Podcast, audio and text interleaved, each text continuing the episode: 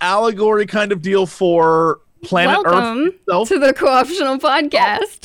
oh, oh hi. Hello. Oh, oh. Okay, Hi. we've started. Yeah, This hi, is- everyone. To me, nobody pays attention to anything I say. It's fine. Uh, I'm sorry, I Genna. also didn't It's okay. say anything, and I wasn't even participating. So You're fine. It's like in future, I just need a big sign. We're gonna start now. No. Well, the, the you you can Jack can help us out on this one. The movie Mother is it about planet Earth? Yes. Alleg- Is it an allegory for Earth? It's an allegory of Adam and Eve in the Garden of Eden and how Earth has I been get- despoiled that. by That's the human weird. race. Yes. But I thought that like the mother character is supposed to be planet Earth, and all the weird Yes. stuff that happens at the end was She's like, Mother Nature, right. basically. That's yes. right. She's Mother Nature. That's right. Exactly. Right. all right, okay, I'm feeling good about my. I, I haven't. I And haven't, that's all like- you needed to do. Yeah, that's it. That's all I want to know. Is that's what we were having a conversation about because that's a weird ass movie, and I just wanted to make sure that my interpretation of that weird ass ending was correct. yeah. It, I yeah, haven't was seen it, so I guess I'll go into it with with special eyes. Yeah. You I- need them because that movie's bizarre. it re- kind of requires you to watch it again after you sort of come to the conclusion that oh this is kind of what it was about then if you watch it again other things will sort of make more sense so it, it Hmm. deserves more than one viewing in my opinion um pa- you know slammed by the critics i think but i think it was a That's what I was decent saying. I was like, I heard Yeah. that it, it didn't do well, like at no, all. it didn't. Um, I think most people That's 'cause thought it was, you know, J Law and you know Ed Harris and stuff. It was like, oh, you know, these these Academy Award winning actors, you know, doing a weird movie. What? It, you know, sometimes it strikes people as different. Who knows? Hmm. It's different and harsh. Like it's just It is very harsh. camera angle. just, it was disturbing at certain, at certain levels. The person I was watching with, she kept, I don't want to watch. She'd leave the room. I don't want to watch anymore. I'd drag her back. No, I don't want to watch it. Right. So I mean, Yeah. it, it actually was driving her hmm. out of the room. I yeah. It, it, oh, the ahead. camera angles, I mm-hmm. believe, if I'm not mistaken, they never like it's always point of view stuff or it's Yes. Mm-hmm. always like filmed from inside the house. It's there's a lot going on there that's like uncomfortable. Yeah. I think a movie like that sort of has to be uncomfortable because if you're trying to get the point across that, you know, we as people are, you know, spoiling our own environment, then perhaps things do need to be harsh. and They do need to be Sure. Yeah. I just That way. I would ra- I would rather the Captain like Captain Planet movie. At least that's a little it's like on the nose, but at least I'm not like weirded out the entire time. And then the message is like, "Hey, save the planet, Captain America, planet. Wait, Captain Planet.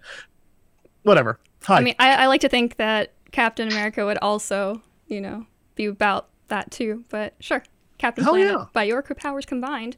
yeah. Um. So yeah, welcome to the Co-optional Podcast, episode two hundred and twenty-nine. Uh, it's like I feel like I don't even need to do an intro anymore. It just doesn't need to happen. Um. Uh, today is October the 2nd, so we are officially into autumn, I guess. For those of you who have seasons, unless you live in the California here. area, in, in which case there might be a slight cool breeze. Maybe. And it has cooled down. Depending on accept where you live.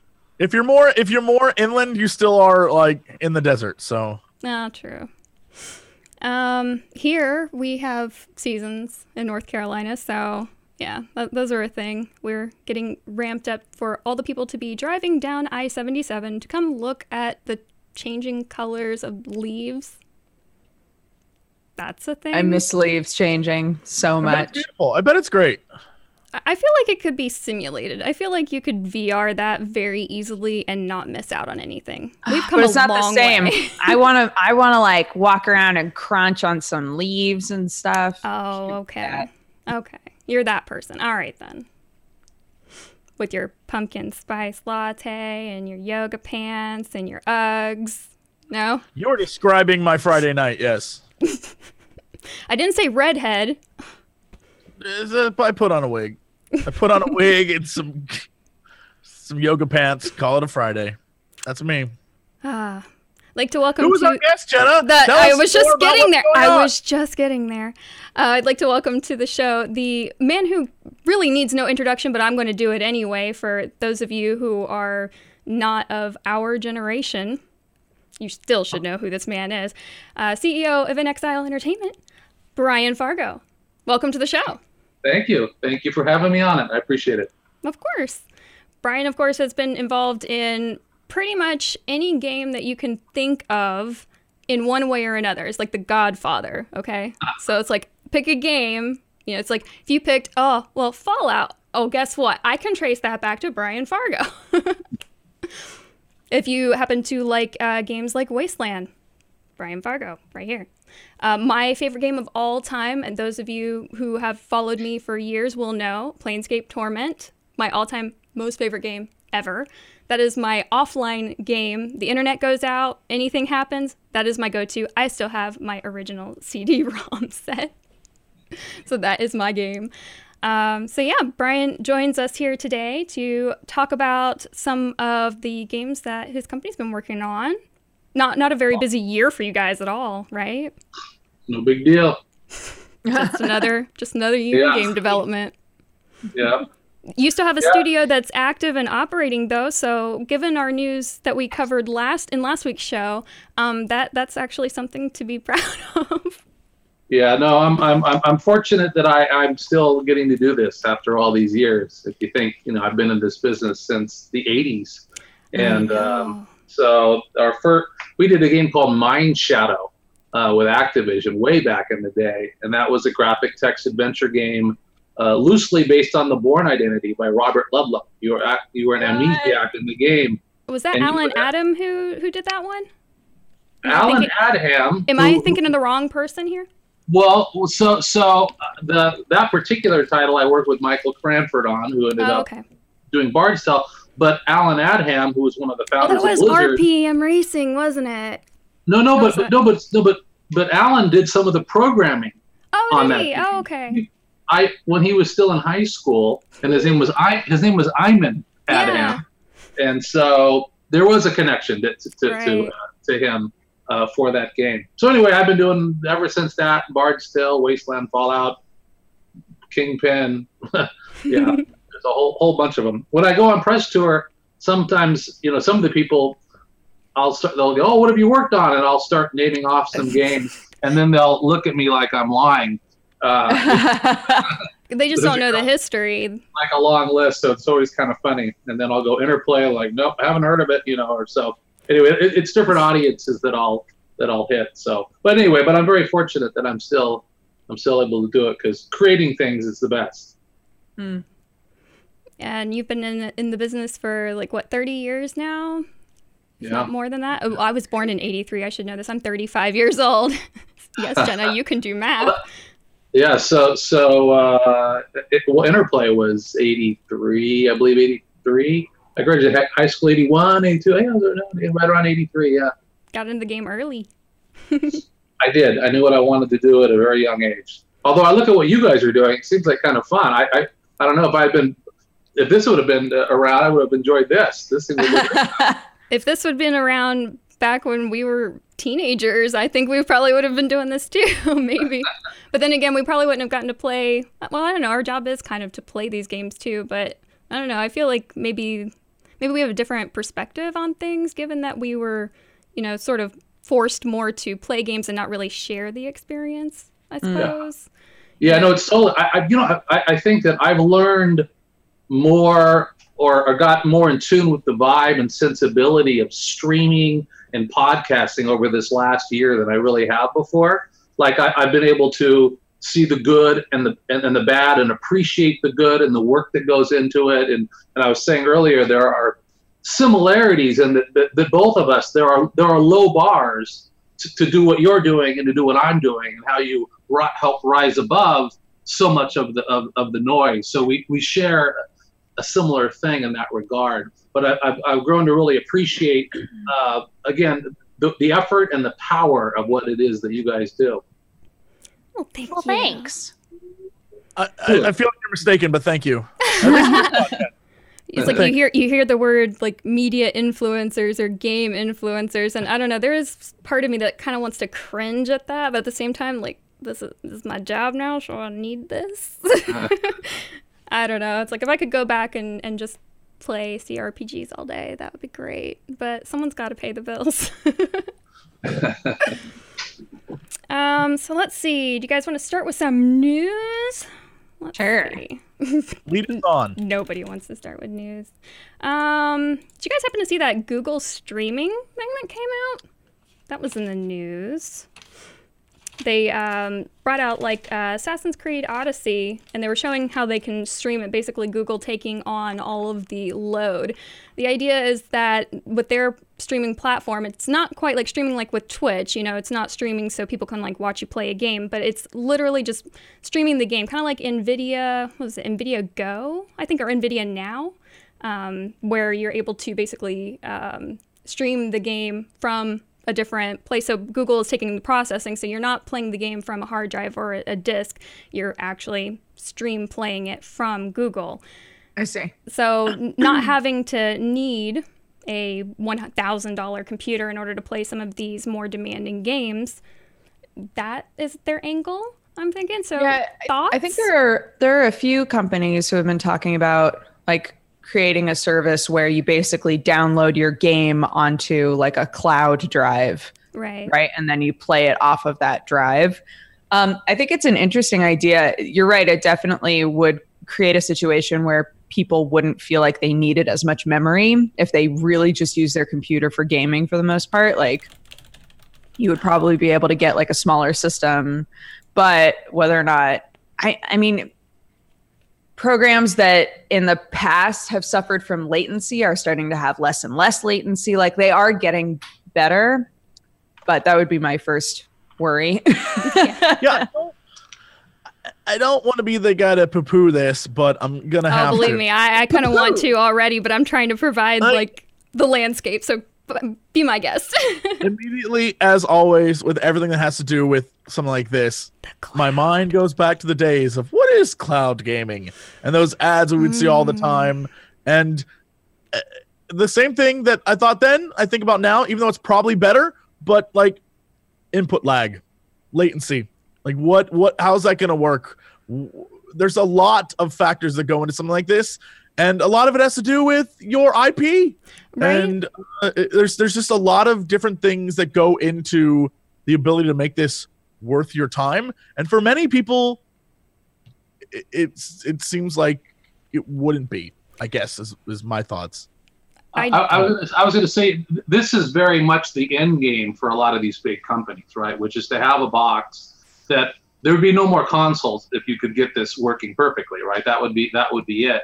And there's only a few companies that could really do it in this space, right? I mean, it's Amazon, it's Google, it's Microsoft. You have to have an incredible infrastructure to do this. And so, you know, to me, you know, that, that that's where these people all want to be. And as, as you said, there's certain kinds of products that uh, the input isn't as uh, as important, right? If you're playing an adventure game, for example, you probably don't really have to worry about that issue. If I'm in a shooter and I got to send signals up and down the pipe, where a, a fraction of a second, you know, means life and death, then that that's a problem. So I think that'll be the biggest thing for them to solve. But you can bet there are billions of dollars being thrown at this at this, and that that's where they really all want to end up being. Because you know, if you think about it, like if you watch a movie on Netflix, it's just sh- shoving frames down a pipe very fast, and so. Right.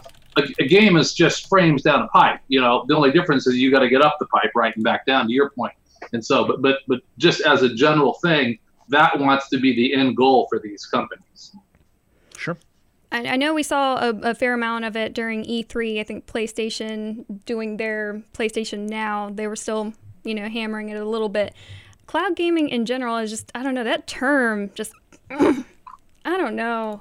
Well, it's it's it's this it's this summit or some sort of holy grail that they're trying to reach Yeah. that they're not going to stop. It's going to be it, much like VR. It, it- everything's a cyclical thing where it's like, okay, we reached the limits of what we can do now, but we're coming back to it. Don't worry. And I feel like that's something that we're always going to see over and over and over again. And um, I guess much like VR this time, it's starting to become more and more like, oh my god, uh, this could be a th- I, I could I could live long enough to see my holodeck. That's what I want. That's where we're going. Me and Riker, Jonathan Frakes, hanging out together. That's my dream. Yeah. I finally got the uh, basement room finished painted, so now it is uh, green screen green.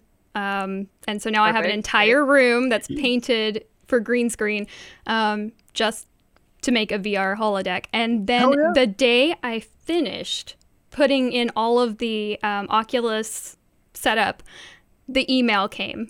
And Oculus is like, new system coming out, like quarter one, 2019. No course. wires, no wires, no nothing. I'm like, oh, why? Again, I cannot stress this enough. Take if you're in LA and or New York or Chicago, take a moment, find the new the Star Wars experience. do that Star Wars experience. It literally is. They they made a new. I guess the new they announced they're doing a spin-off for home VR based off of that. Uh, but it's a Star Wars experience that straight up is like headset, vest, nothing else. You don't need gloves, you don't need cords, you don't need nothing, and you like see your hands in VR and you can touch stuff in VR. It is outstanding, and it is it is so close to what I'm like. That's what we need at home. We need that stuff. If I don't have to have wires or I don't have to use controllers, It was so fun being the tiniest stormtrooper yeah, and looking around and being like, oh, it knows how tall we all are. Like it was really fun. Is that But the instead, um, instead, you're going to have your rooms equipped to like blow hot air on you and cold air, but orange scents and el- electrocute you or whatever to kind of relive the experience that you're actually sort of seeing. mm-hmm. that reminds me of like the um, oh, what is that ride at Disney? The um, the one where you fly. They- California you- Adventure. Yeah, it's over in California Adventure. Oh. It's that. It's the one where Oh, you. Um, like skies over America. Or yeah, sky, yeah, like, yeah, something Yeah, like yeah. that. Horizons, uh, the one where you just sit there and it like takes you up, Yeah, and then yeah, it just that one. blasts at you as you fly over all the different places. It's Can the I- most mom and dad ride I've ever been on. I I, love it. Can It's my I, can I, yeah, can I admit something to you guys? That ride has always made me like tear up. Don't know Yeah, why. At the end, it always makes I have me no tear idea why. I always feel like I'm gonna cry when I'm on that ride. It's it's the daffodil daydream that they spritz onto you after. It's like, It's the orange, it's the orange rub. It does it every time. Can I tell you what I think it is too? It's the fact that they use the soundtrack to the movie Rudy in that ride constantly. So it's this like emotional build up the entire time. You're just like, flying and you're like, the earth is so incredible. let that boy play that game, and by God, he got in the. Oh my God, yeah. Oh, I have that. Mo- How did you know it was the theme from Rudy? How, I, I, your, your trivia base is impressive. I am. I love that movie. It's one of. It's one of the few like sports movies. I'm like, yeah, Rudy. So I like. I just know that. Know that song. Amazing.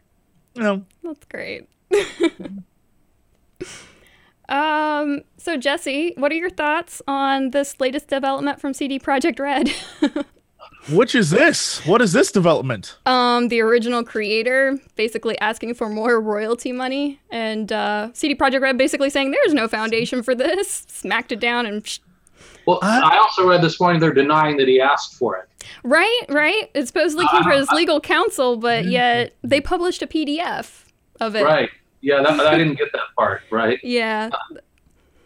But uh yeah, I I don't know. Like if you if you made a world, I mean, I guess he's probably just kicking himself in the butt if it is legitimate. He's probably just kicking himself in the butt that he didn't hold on hang out for more. He didn't believe in CD Projekt Red being able to make a good game and a world based off of you know the initial franchise and idea. I don't. uh Unfortunately, I don't have the details in front of me. I did Oh, not okay. hear about this, but my Ah, okay. assumption would be that this is someone who was involved in like Witcher One and then pieced out after that, and then was like, "All right, Witcher Two did better?" But like, screw these guys. then they're like, "Oh, Witcher Three, can I like get a piece of that?"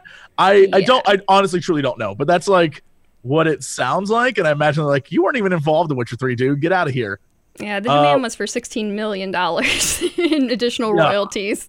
I That's- don't. I mean, Cool. good luck. I don't. I don't know the rules, especially in Poland when it comes to legal stuff like this. So I have no clue if there's any basis for it. But If that I- is what's going on, that's like super slippery slope, right? Like, Yeah. oh, well, I was involved in the creation of the first one. So without me, the first one wouldn't exist, which would mean the second one wouldn't exist, which would mean the third one wouldn't exist. So obviously, I deserve money for helping out with the first one. It's like, Oh, is this the? Are we talking about the author? Yes. Yeah, Mhm. the author.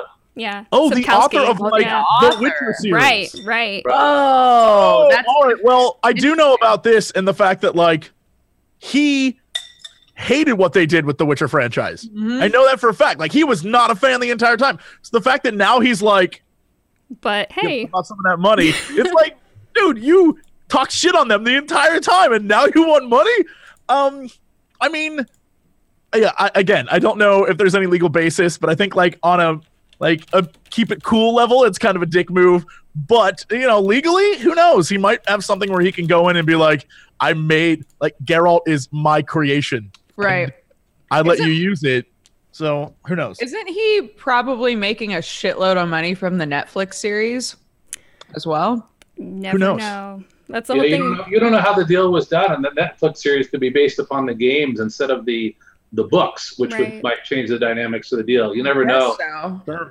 Yeah, I don't. uh Yeah, but that every every previous story about him has basically been like he's pretty salty all the time about stuff. Like Yeah. he, uh, yeah, I don't, I, I don't really know uh what legally that can do. Like I don't know what paperwork they signed. Like if they said because Lord knows you can create a character, but if you sign that thing away and they paid you a certain amount, then you have no rights to be like, uh, could I have more money now that you made a ton off of that? Like, no, you sold it to us for $150,000 and now we own your character. The end.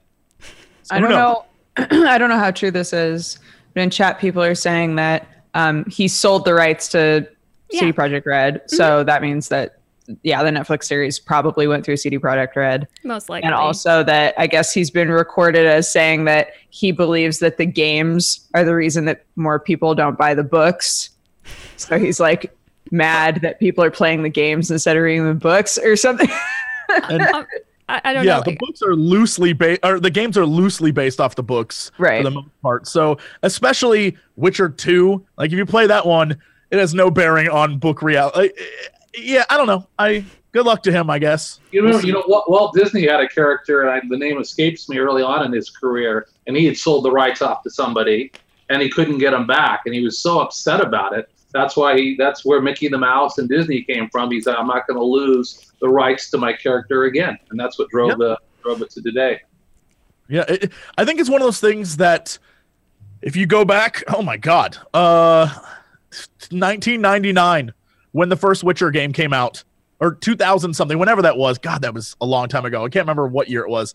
2001 maybe. Whenever that came out, you can imagine him being like 100,000 bucks or however much he made. Who knows? Oh, this is a random number I'm making up, but like they paid him a certain amount of money for it. At the time like awesome, great. The first game didn't do that great. Not many people played it.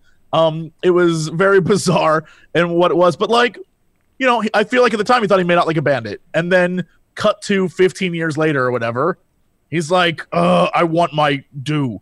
Witcher One was 2007? God, that is a from 1999 to 2010. God, I'm gonna let you know that is a blur.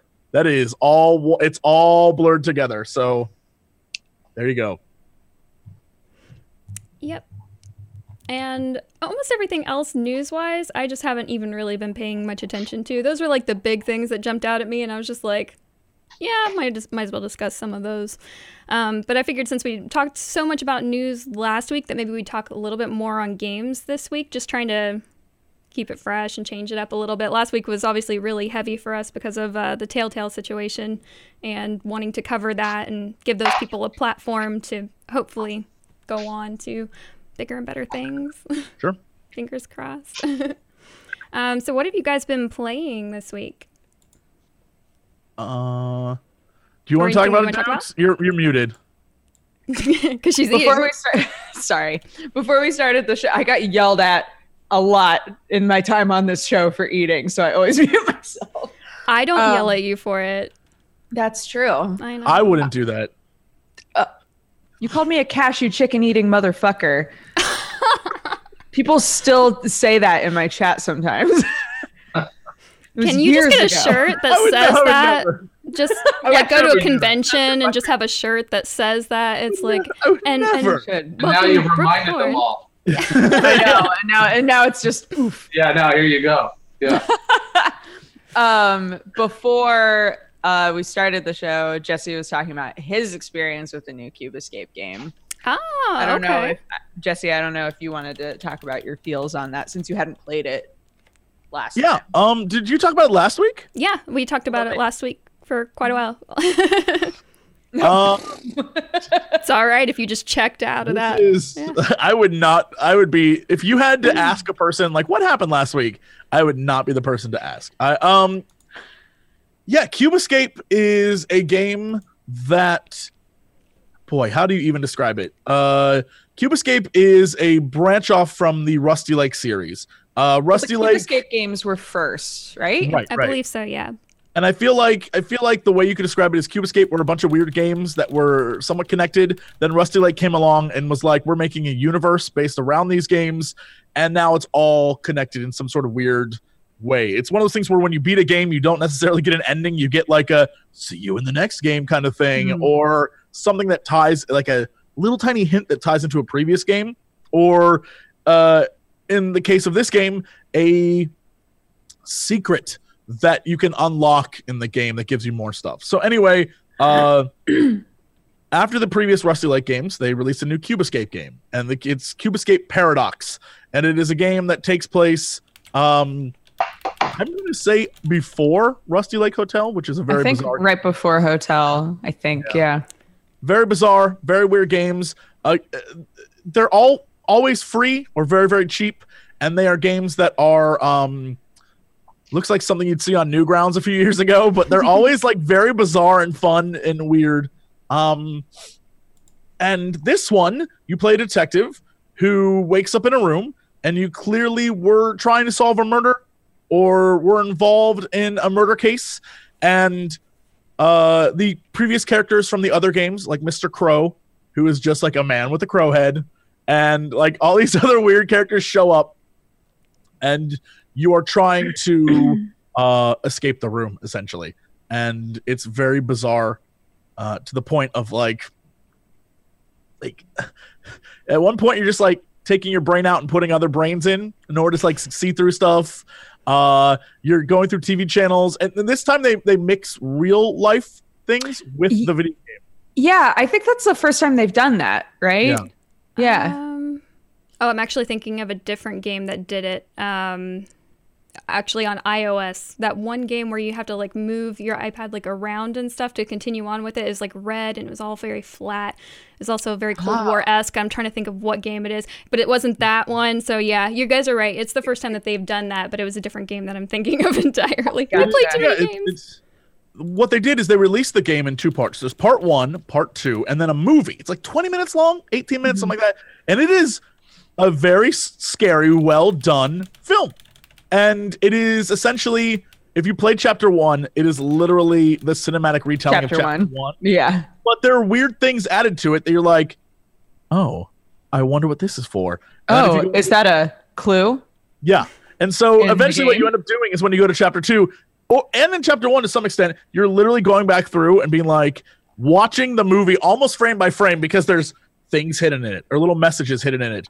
Or one of the achievements later on is is identifying how many things of certain types were in like how many glasses were in this scene in the movie. And that helps you solve a, a riddle or thing. It's Right. it's an interesting, unique way of of trying to like hide weird shit in their other games by introducing you to this movie that's also very bizarre and weird. So, yeah, Um, it, was, it was neat. I finally went and started playing the like short iOS Cube Escape games. Sure. Oh, And they're I good. think the one that easily goes right before Paradox is the mill. the so- one Yeah, you before told me to play that. Paradox. Okay, uh, I was gonna Yeah, say so if you played Paradox and you go and Yeah. go and play the mill, all of the ones on the phone are literally like 20 minute games. Like they're Yeah. very very short, but um yeah, I thought that that one felt the most like it came right before Um, the Paradox. cave is supposed to have sort of um, like the, the time is technically unknown. They don't actually publish what time it's in, but I think you're probably right because the mill setting is actually in 1972. Uh, And the cave also was set in 1972, and then theater was set in 1971, and birthday, which came right before that, was actually set in 1939 because that's um, the That's first. when he's young. Yes. Yeah. Yeah. And that's like the first time I think that you are Dale Vandermeer actually Mm. possibly in the series. Well, if you want, if you want to get, you you want to get the weird too. vibe of like what the hell this game Oh, yeah. is, just go play Rusty Lake Hotel. Rusty Yeah. Lake Such a Hotel good is, is a game that it has stuff to do with everything else that's going on, but like the initial premise is like you are going to a to a hotel and you everyone there is like an anthropomorphic animal person and you need to serve them dinner every night. And the way you serve them dinner is by going to a room, solving a bunch of puzzles, and murdering one of the guests, and then serving like the pheasant woman or the boar man to all the other guests. And you have to do that every single night. And then at the end, some weird shit happens, and you're like, what was that about? And then you're just like on the roller coaster of this franchise. Yeah, because Hotel was the first one, at least for Jesse and I, that was the first one that we played. And it like it's for both of us, we were like, we need to play more. Like, where are more of these games? What the fuck? Yeah, I- it's, I was it's wondering if definitely That might actually bizarre. It might have actually been their first release on Steam, maybe, and I wonder if Maybe maybe it was. that's It why was the first that was such a big non-iOS deal. Yeah, Yeah. I played them all on iOS, and I, I I love them. It's it is weird. It's like if you enjoy watching movies like Mother, you might enjoy this game series because it's very macabre and very out there, and I, I don't know. And I, I liked it very much. Dodger mentioned last week the fact that it's all just like one dude's voice, men, women, who whatever Yeah. characters. It's all just that one, and it has again the vibe and feel of an old Newgrounds game. So it even has like the shitty microphone quality, where it's just like. it would be weird if suddenly it didn't have that. exactly if it didn't have the weird and and that's even in the video in the movie they made they still had the shitty microphone quality when the guy called on the phone i was like of course they would because that's what i come to expect now yeah yeah hmm. it's weird that that's acceptable then it was like of course it has he has to sound terrible and all the female characters just have to sound like him in a little higher voice of course of course that's exactly what this game needs and I don't know why. I guess because you just come to accept it after so many games. Like that's what you expect in the franchise. Any other game, I'd be like, this is garbage. What? Who made this? For some reason, you make it weird and it makes sense.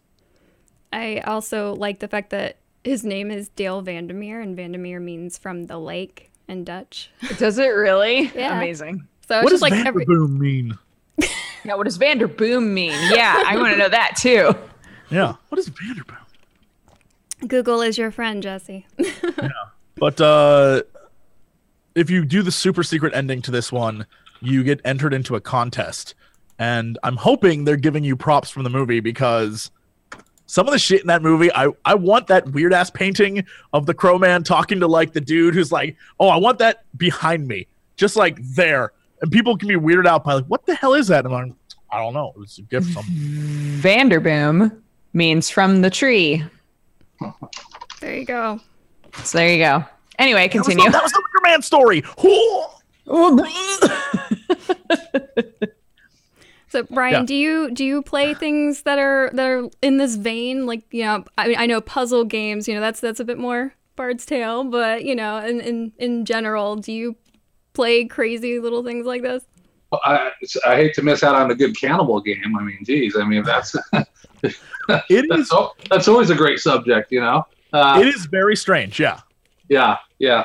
Um, sometimes I stumble upon weird games that I'll that I'll quite enjoy. I mean, uh, n- nothing's popping to mind like what you guys are talking about. More, more on the seems like on the movie side, but yeah, I, I don't know. I, I do I do actually like a lot of bizarre puzzle games. They do. Uh, I love the Room. I love Cover Orange, which a lot of people don't good. know on iOS, which was great. Little little games like that. That uh, especially when I'm on planes and I'm traveling. But uh, I haven't played anything recently like what you guys are describing. I, I don't think there are many games kind of close to what we're Yeah, describing. or, yeah, maybe ever, right? This game is kind of like the Devolver conference of E3. it's just like- it's like what? Yeah. What did, I, Just what did I just watch? Bizarre, but you Right. want more. Well, so, sounds like, like you said, it sounds like Mother. Yes, Yeah. yeah, it, it very much it comes down to like this basic human need to just n- understand what the hell you just spent an hour doing. Yeah. That's pretty much what this game is, and every other game in the franchise is just like, what just happened? like, why did I do that? You and then it's like, oh, well, you can find out by playing this game. You're like, all right, and then it. no. Yeah. it doesn't explain anything. Nothing is It- well, explained. the thing is, it gives you more information. It's it's it's like I'm terrified that it's going to end up like Lost, but it feels like Lost, where they give you more information. You're like, oh, I know what this means and what this means and what this means, but I still have no idea what Yeah. X, Y, or Z from previous. I, I watch some TV shows or some series where you know it, they'll start off with you know whatever the plot is, and they'll slowly it'll all come together at the end and wrap up in a bow. And there's other shows I watch which get more and more and more complicated, and they get to the end, I'm more confused when the darn thing ends than when it started. Mm-hmm. I and you're like, still to this day don't know what the hell the Cylons' plan was. What were their several seasons was like, and they have a plan. I don't know what the hell their plan was. I still don't know. I think I read the writer said they didn't have one. what was what was their plan? Yeah, I have no clue, but How to write a hit TV show. Don't doesn't have matter. a I'll still in plan. it. I'll still be in it because I believe maybe there's a chance that I'll get my answer. Even if the episode ends, and you're like, "Don't you get it? It's Earth." You're like, "Okay, I didn't get what I wanted, but I'm fine. I'm fine." don't But like, I didn't get what I wanted. Jessup? So, Brian, have you been playing any specific games lately? I've been working my tail off lately. That's what I've been doing. No, making Yeah. games. What? I'll, I'm, I'm, I'm ready for Red Dead. I mean, I'm definitely going to play that. I mean, you know, Oh, any yeah. game that simulates horse testicles, you know, you got to sign up for that. Right? so, uh, you know, I'm looking forward to uh, to the storytelling that they do in that. But no, I mean, other than I, I played a little Hearthstone with my friends, and and you know, but that, but nothing, nothing new lately. Like, yeah, when you're filing a product, boy, it's all encompassing. So it's it's been it's been quite a run here for the past past month. Yeah, would you like to tell our audience kind of what you've been working on, what has been released? Yeah, we, we just released uh, Bard's Tale 4. I think it was on the 18th, so just a couple weeks ago. And that was our third Kickstarter, which so I'm happy to uh, say, you know, sort of give crowdfunding a good name. We've taken, we, we finished our third product. And uh, and we delivered a much bigger game than we had uh, sort of uh, led people on. I think we caught them by surprise, uh, especially the press too. They you know they, they thought they were going to get a sort of a 25 hour game and it'd be like a 50 or 60 hour game Oh, nice. and so uh, yeah, and I'm you know the, I think the uh, the writers and the music and you know they really they did a good job of it. And we talked earlier about you know the world building of it all and trying to and creatively it was a very different product, right? I mean like the Oh, combat. yeah. Um, it was like people go, well, it's it's a little bit like Darkest Dungeon and it's a little bit like Hearthstone and it's a little bit like that, but you know we wanted to creatively try a completely different kind of combat system. And Mm. so that that's very It's much what we did. So we Definitely definitely, took very creative different. risk. Yeah. How can I ask a question? So how do you end up most of the time you see a Kickstarter that's like it's going to be an all-encompassing open world 65 hour game and, and they hype it up crazily. How do you end up with the reverse of that by saying we're going to make this game and then you end up with like another 40 hours tacked onto it? How does that Mhm. process happen? Well, you know, there's this funny friction, you know, when you do crowdfunding, because on one hand, you want to excite people enough that they want to back you early on, because it's a tall ask, right? Which is to say, trust us, we're gonna we're gonna deliver something. On the other hand, if you overhype something, whatever you deliver will be a disappointment, right? Sure. So, Right. so you have to sort of find that that happy spot. So for us, we try our best to under promise and over deliver right in any way we can you know and i think that certainly i believe visually we did this one and hours wise we did too and i think wasteland 2 most people felt that we under promised and over delivered on that and that, that that's a big part of it but but it is it's, it's a magic sort of a niche between those two worlds How- Mhm. How do you uh, uh, how do you then under like how do you under promise but still keep it being something that people w- want because right you can there's the risk that you can say like you're not going to get x y and z or we aren't going to do this and people are going to be pissed off about that versus like when it's like a fine line right that you have to walk doing that Yeah, I, I mean, look, when when you crowdfund games, it, it creates different dynamics you would have otherwise, and we're just sort of you're just sort of sitting back in your hole, and then here it is, and everybody's surprised, right? So, like you said, the, the value Like there could be some little thing that that sounded like it would be good early on in the campaign. You're like, it's probably not worth it. But on the other hand, if you don't put it in, now you're taking something away from somebody, and they Right. really don't like that, right? Even though you could say, but we did these 1,000 other things, right? No, you that was that one you didn't do, right? So so there's kind of the totality versus the specific. So it just creates different dynamics, is all I'm saying. And and so um, Sure. you know, we, we try to keep keenly aware of all that. I feel like it, it probably also helps, like at least for me, as a person who loved like the earlier Bard's Tale games. Um, I feel like if I saw like seeing a Kickstarter and being like, "Oh, Bard's Tale," right? like that already like starts me off at a certain level of excitement. Sure. So Do you find that that that makes uh, going off of what Dodger said that gives people the sort? It, it reminds me kind of of when they did Mighty Number Nine, and everyone was like, "Oh, Meg- a new Mega Man? Okay, yes, of course we're going to kickstart that." Does having the franchise and having the the title Bard's Tale give people sort of like, "This is the game I'm buying into, so this is what I want"? Is that the kind of vibe that you got, or were they sort of just like, make something fun and new? Um, well, I, th- I think when you, you use an existing franchise, especially one that's older, that it, it cuts both ways. Right. On one hand, there, there, there's a there's a callback to the emotional time of when you played those original games, some of which is impossible to replicate.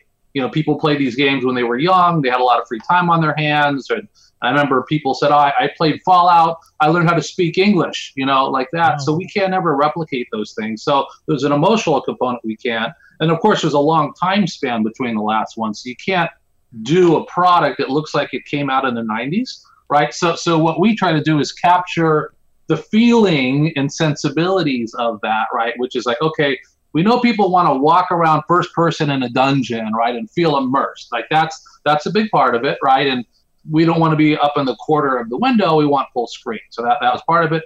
And we also, you know what, we want to make sure it's tactically based combat we don't want to have you just running backwards the whole time throwing rocks, or we mm-hmm. also don't want text scrolling by. So how do we bridge the gap between those two worlds of a tactical combat that doesn't feel like it came out in the mid 90s? You know, so so we try to focus on what we believe are the again the important aspects of what those made those games fun, which was you know Right. wandering around, uh, you know, feeling lost at times, uh, you know, solving puzzles, you know, that sort of thing, and and, and, and managing a party of people versus one person. I think Sure. this game does a very good job of bridging the gap. I mean, you're looking at uh, just to kind of piggyback on what, about what Jesse was asking in regards to crowdfunding. These are the people who played Bard's Tale back when, who now have disposable income. It's my generation, basically. and so, you know, I feel like this game was made for people like me, and and that's not. I don't think that's easy really? Because I'm, I'm kind of picky. I like my single player games. But i also like the idea of controlling a team of adventurers and you know going out into the world. And so far i've been having a lot of fun with it. Um, and i think the combat is probably the thing that will keep me coming back to it because it's actually challenging but it, it doesn't feel like you're getting I don't know, like a big wall thrown up in front of you right away. But it, it it does have challenges to it. It is very tactical. You do have to. I remember when I first discovered, it's like, oh, okay, wait, um, my practitioner can levitate. Oh, well, this just changes the entire game. It's like because you can only use abilities that are. Um, it's positional, so you can use certain abilities, certain characters, um, based upon where they are in your grid when you come up at combat.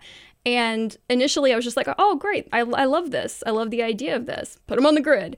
Um, but it it eventually got really difficult. And I'm like, oh, I'm going to have to like walk away and figure some stuff out and come back to it. And I, I like how satisfying games can be um, when when they take that approach instead of just like you know giving me a cakewalk and then throwing some puzzles in here on the side to accommodate for a lack of combat. There's no lack of combat in this game. It's so much bigger than I thought it was going to be. It's deceptively simple in the beginning too, because at Yes. first when you create your character, you go, "Hey, there's not that many variables, right?" You know, but then as you start layering in and you start getting three, four, and five characters, it gets really complex. And, and we watch some people play the game, like you, you said you're having some difficult parts with combat. We've seen other streamers where they're playing it and they figured out some combo and they're just blazing through the game, Wow. hardly ever dying. We're like, okay, that's really clever the way they figured to buff that out. So it is deceptively simple. I, and I think the other thing we wanted to do was to make sure that when you went up levels and you got more skills and you unlock things, that you could feel them. Right, that it was like, okay, and now I can affect something by 1%. We didn't want to give you a thousand variables that move things by 1%, but, you know, a hundred that can move them by 10%, right? You know, to basically. So, so we wanted you to, you, you could look at your upgrade path and go, ah, that's going to be great when I get that. I, I can understand how that's going to be important and how that's going to completely change the dynamic of combat when I get that next thing. So we, that was sort of a goal of ours. I like Cool. how lighthearted it is as well. It's like it is a dungeon crawler, um, so you do have some grim settings in Well, there. you have to have it light. I think it's Bard's Tale. It's You Bard's Tale. it light- Yeah. like, Yeah. it has to be lighthearted. and and that's the thing is like some people might give it a bit of flack on some of the graphics because they they think they've been somehow thought to expect you know AAA graphics in every game because every system can handle it of course and it's not easy to develop a game that actually looks incredibly pretty. At the same time sounds amazing and is totally immersive. But the sound in this game is the phenomenal thing. The vo like fully acted out is just incredible. The songs and of course songs are a big part of bard's tale in general but especially in this game i feel like it was more immersive than some games that, which have had better graphics but that's maybe that's just down to me as a player maybe that's just down to me loving the franchise i'm not sure but for me the Well, I think- sound really makes it having uh, adversaries who are like calling for help and stuff like little details like that really made a difference I think you could debate all sorts of aspects of the game, but the but the music is AAA quality. yes I mean, I think that that, that for sure. I'll I'll defend that to the you know to my dying day, right? I mean that that it really it really is. And when I was watching the streamers play it, because I just watch the comments, right? Because it's very Oh, yeah. raw, right? Like you don't. They're not going to type in anything. They don't care what you hear, right? And so I get to see what they, uh, what they like, what they don't like, and but the music constantly, and a lot of Witcher references, Witcher three references to, and, and, and listening to the music. It it really, you know, over you know I don't know 100 different pieces of music, over 350 speaking parts. I mean, it's really it's it's a it's a big product and it's, it's very bold. But yeah, sounds a very. But I did read one review. A guy corrected me. He says, "Wow, my only problem was uh, the accents. They, they weren't uh, accurate." I went, "They're all recorded in Scotland. Every single. that was not accurate what else do I do?" go find scots who aren't scots and just Yeah, do I know. Anyway, that that that uh, made How us laugh and cringe at the same time. That's crazy.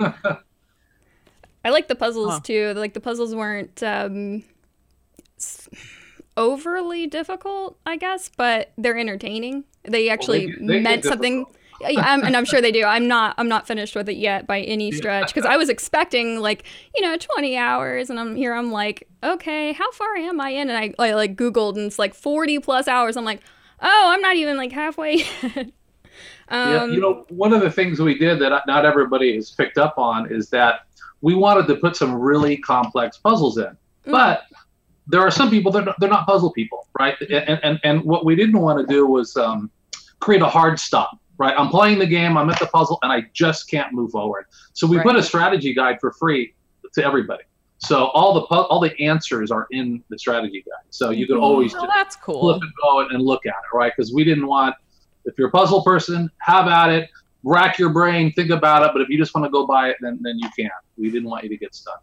That's an interesting way to do it. Yeah, to be like we're we're gonna make the game that we want to make, but if there's a part of the game that is just not your thing and you still want to experience it, here's a walkthrough. Please don't be ashamed to use it. You know, like Yeah, we, we want you to do what you like to do, right? Whatever whatever aspects of the game you enjoy the most, we want you to spend the most time doing that. Mm. I was really pleased uh, when I saw a patch come out, not too stu- not too late after release, to address some of the other issues that I was suffering from. I did have some, well, well, I say some. It was actually a lot of frame drops, difficulty maintaining 60 FPS. Um, not only did the patch fix those issues, which I was grateful for, but they added in an FOV slider on the day of the patch in the options menu. Perfect. I know it's like nailed it. Yeah, th- there were some things like that that we. Well, there was two parts of it. We, we did have a rough start on the launch day. There's no no question that we we own that. I think it's important to know that we actually use a compatibility company, right, to help us with this stuff. And um, they're like thumbs up. In fact, lower your min specs. And so oh wow. yeah, so that was a bit of a surprise. So you know, uh, so it was disappointing for us because people were. I mean, I guess the good news is they wanted to play. They were excited Yes. to play, Mm. and, and they were having issues or frame rate or whatever. So we, I mean, we've still been. I mean, we've been working our butts off. You know, seven days a week. We've already got two patches out, and we got a third one coming. But there were things like people who had 21.9 monitors, right? We didn't Oh. support that. Oh my gosh. Oh my god. I mean, that was like whole threads. You know, you'd think we'd put microtransactions in the game. You know, I mean, it was nuts. Loot So- boxes? What? so anyway, so but that's fine. I mean, that's the name of the game, and so we're you know we're scrambling and and uh, and there's a lot of sometimes people they they they they're at the min specs, so they put it on ultra settings, and we're like, well, hey, you can't put those two together. That's going to be a problem. So there's some education that's required. Um, so anyway, so yeah, it was it was it was a rough first day, but we're uh, we're uh, we we have definitely improved a lot of those issues. Awesome. I think it's really fun so far. If if uh, you enjoy looking at Dobby the house elf on steroids, play Trow. Great. Great. Just Love do it.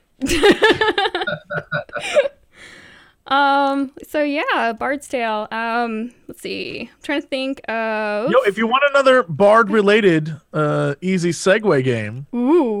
let me give a shout out to uh, Wandersong, which is a game where you play as it's a side Oh, scrolling that game. song is great.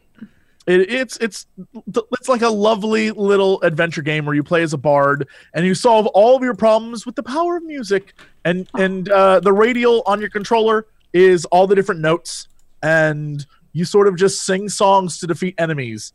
And it is it is very simple and very lovely and very cute.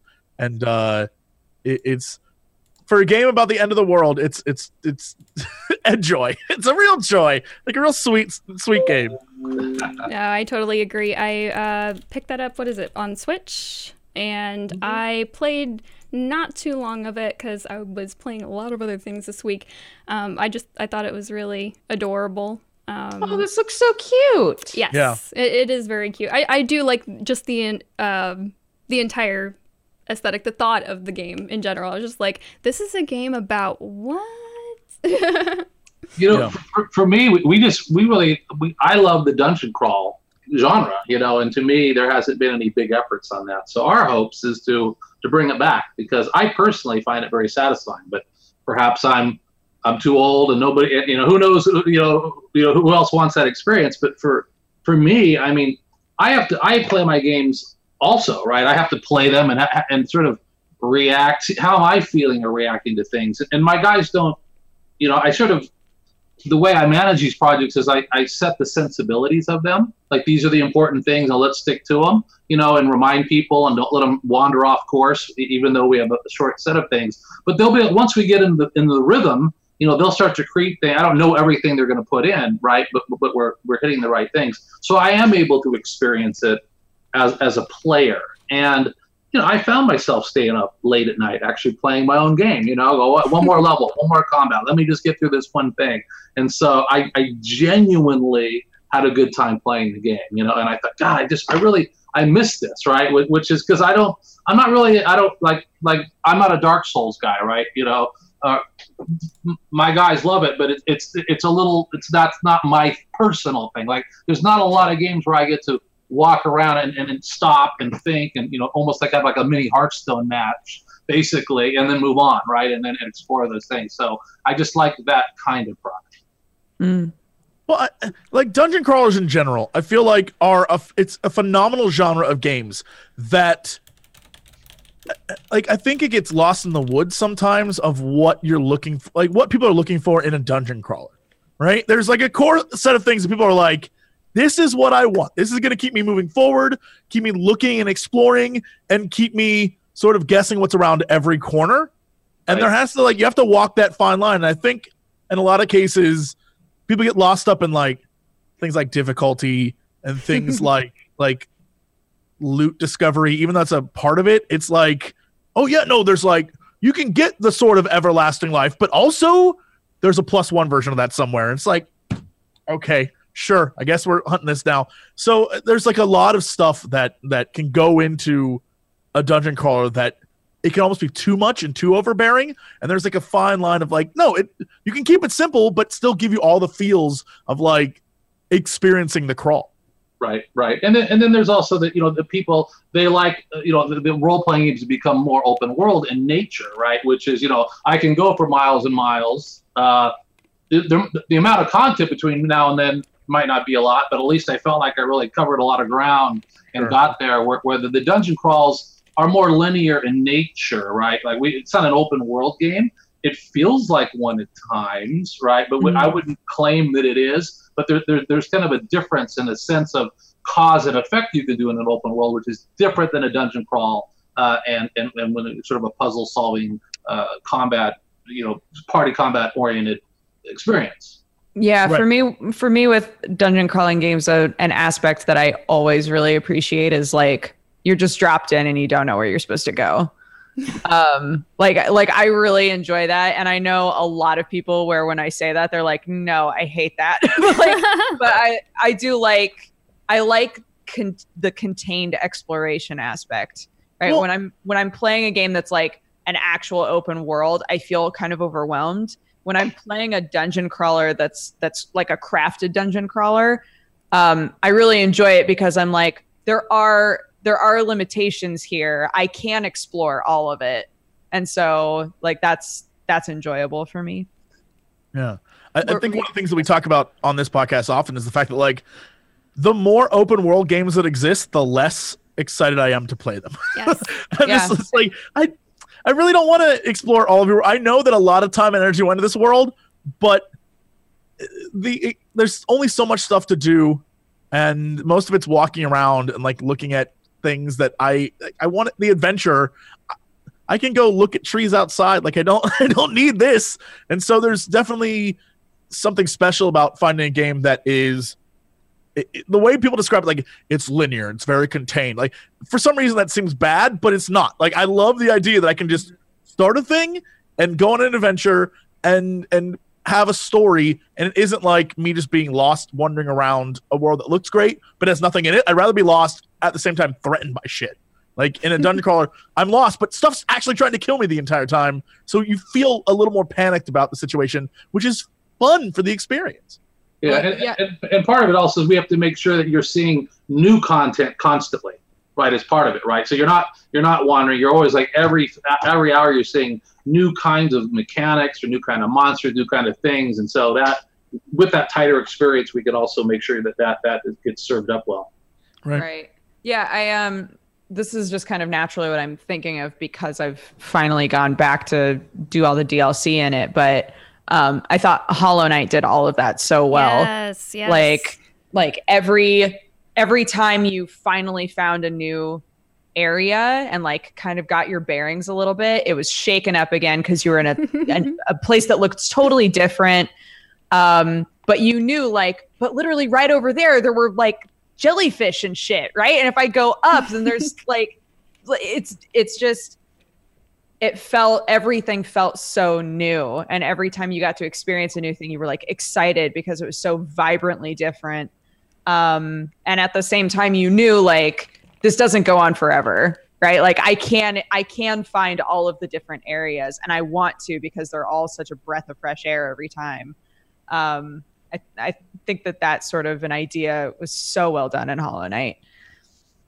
To me to me if you have if you have a good game you know you want to like go through and then as you're towards the end of the game you almost look back at it like i feel like i just watched the entire lord of the rings trilogy you know like i feel like i've been in this world forever you know and then when it ends you're kind of sad yeah. you know because you're actually you're leaving the world. To me i think mission accomplished when you can make people a little sad at the end You need those three endings. You don't want it to end once or twice. You need the third one too. Just like fade to black again and let's start it back up. Yeah, Yeah. I totally agree.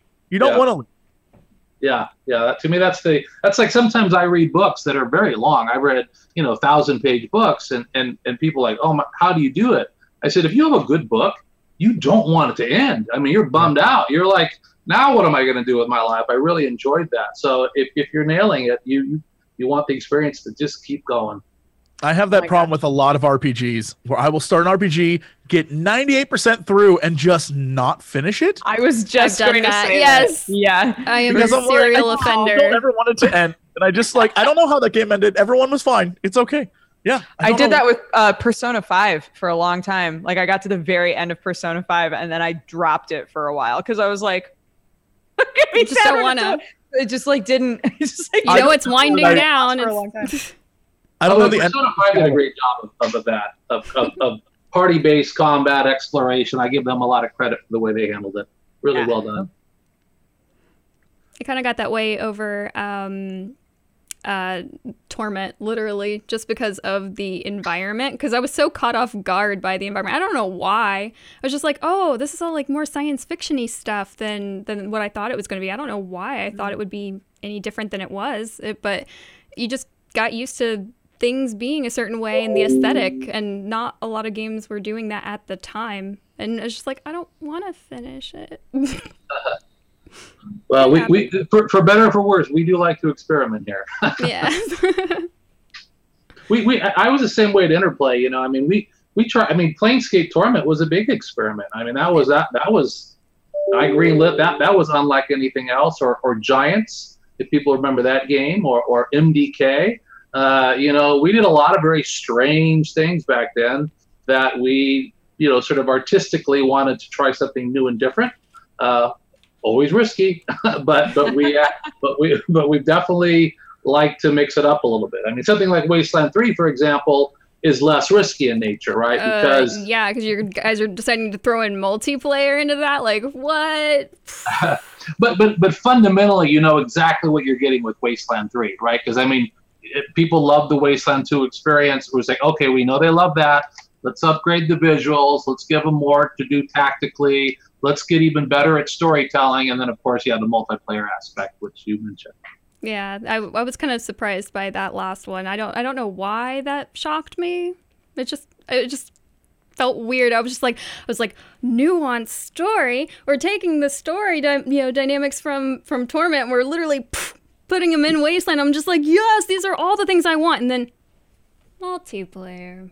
Yeah, well, then maybe I should explain that. Yeah. So here's the first thing the writers were, are crea- crafting the game in a way independent of it being multiplayer. Because the Ah. writers are like, there's no fucking way this is going to be anything less but an unbelievable single player narrative game. The question is, can we make it a little more fun for you to experience with your friend without changing the dynamic of what that single player experience is? So, for example, with us, it's not really set up multiplayer for strangers. It's really your, it's for you and your friend to play and go through the world together. And so you and you're not, you know, you can grief the other player, but you know, it's not all about trying to kill your friend or whatever. It- It's really about experience together. But you can play it, right? And then you can decide, you know what, um, uh, I'm gonna, uh, I'm gonna log off for the night. Uh, and you say, okay, I will too. And then you don't then you really, don't. and you keep going, right? And you and you can actually change the world. So when so when I get back in, I'm like, hey, what you know, why why why are all the animals following me around or whatever? You know, what, whatever thing I've done or you've done to me that, that that's changed the world, which is kind of fun. But I have the uh, the option to say, you know what, you changed the world so much. I don't know what you did. I'm actually going to branch off, and then you can then I could then branch off from my own narrative and go straight from there. So so that that, that was different. the kind of the thing we wanted to play with without losing any part of the single player narrative that we know is so important. You know, especially with I mean that's the one thing like with the people that love Fallout. I mean that's their big fear, right? Because you know My big fear yeah. is that uh, you'll give it to Bethesda and then they'll ruin the franchise. Yes. well, so I know everybody's fear is that is that the story gets lost and the depth and, and the really the deep cause and effect. That's what people loved about Fallout. That's what they love about Wasteland, which is that I can make some change and it's going to ripple maybe an hour from now, maybe 10 hours from now, and it's going to be meaningful, not like a magician's trick where it just gets you back to the same place. And, and I've said many times, in order to pull that off, you have to be committed to creating a bunch of content that no one's going to see, right? Because because otherwise there's no true cause and effect. And so Sure. I think that's that's painful in some ways, right? Which is you know the writers have got all this wonderful stuff they put together, knowing a third of the people will never see it, right? Because that's just the way it is. But when you do have it happen, and of course it feels organic when you're playing, right? Because let's say you've made a choice, you've made a choice, you've made a choice, and now you've seen this new stuff. Well, you don't know that you couldn't have not seen that stuff because the choices you made were natural to you, right? And you're just in this area, and so so it's a it's a it's a funny thing as a playthrough. Then you talk to your friend and go, hey, how about the you know how about the song and dance number? And you're like, I have no idea what you're talking about, you know. And then you have to like back in to figure out how it is that you saw that and they didn't. And so that's what makes the the deep role playing games and the stuff that people really want from from the kind of the Fallout and Wastelands. I'm I'm just miss the narrative in Fallout. that's that's what, it's like. Give me the days of Obsidian. Give me the days when when the writing was real. Give me the days when the environment was all encompassing. But the this this podcast has has heard that a million times from me, so I don't need to go into it. Um, I, I know that we're we are actually getting pretty close to uh, new Fallout and ye old West Virginia hokey doke times. What was the thought behind setting this in post apocalyptic Colorado? Well, I think that we, I mean, we, we had already done two that were pretty much in the Southwest, right? Right. And this one, a little bit of Vegas, a little bit of, you know, Los Angeles. But we thought, you know, we didn't want to do another desert scene. And so we thought, how could we mix it up and make it visually different? Mm. And then also we started uh, thinking about Colorado and the, that NORAD and, you know, what was it, or, you know, Cherokee Mountain or uh, no, no, now the name's escaping me, but but you know the, the the nuclear facilities that are up there, the, the the shelters, and then on top of it, we started thinking about tactically, what could we do with the snow that could make it interesting, uh, VFX, seeing people's their breath, you know, as they walk around, and so we thought we that we could, we wanted to use it to make it feel very different than what you had experienced before. So so that really drove that part of it. And the more research we did on that area, and the freakier it was, the more interested we got in it too. Like the hotel from The Shining is up there. so, Right, you know, right. Mean, so there's some really freaky stuff up there that we thought, okay, this is a good area. Um, so vehicles mounted, well, with weapons that you can actually use in combat. Yeah. That should be fun. Well, you know, if, if you think about post-apocalyptic films, Yeah, they're Mad always Max. a vehicle, Do it. Mad do Max, right? So we thought, God, it's you know, w- for post-apoc RPGs, you know, they, people really haven't done much with vehicles other than some action-oriented uh, post-apoc games, right?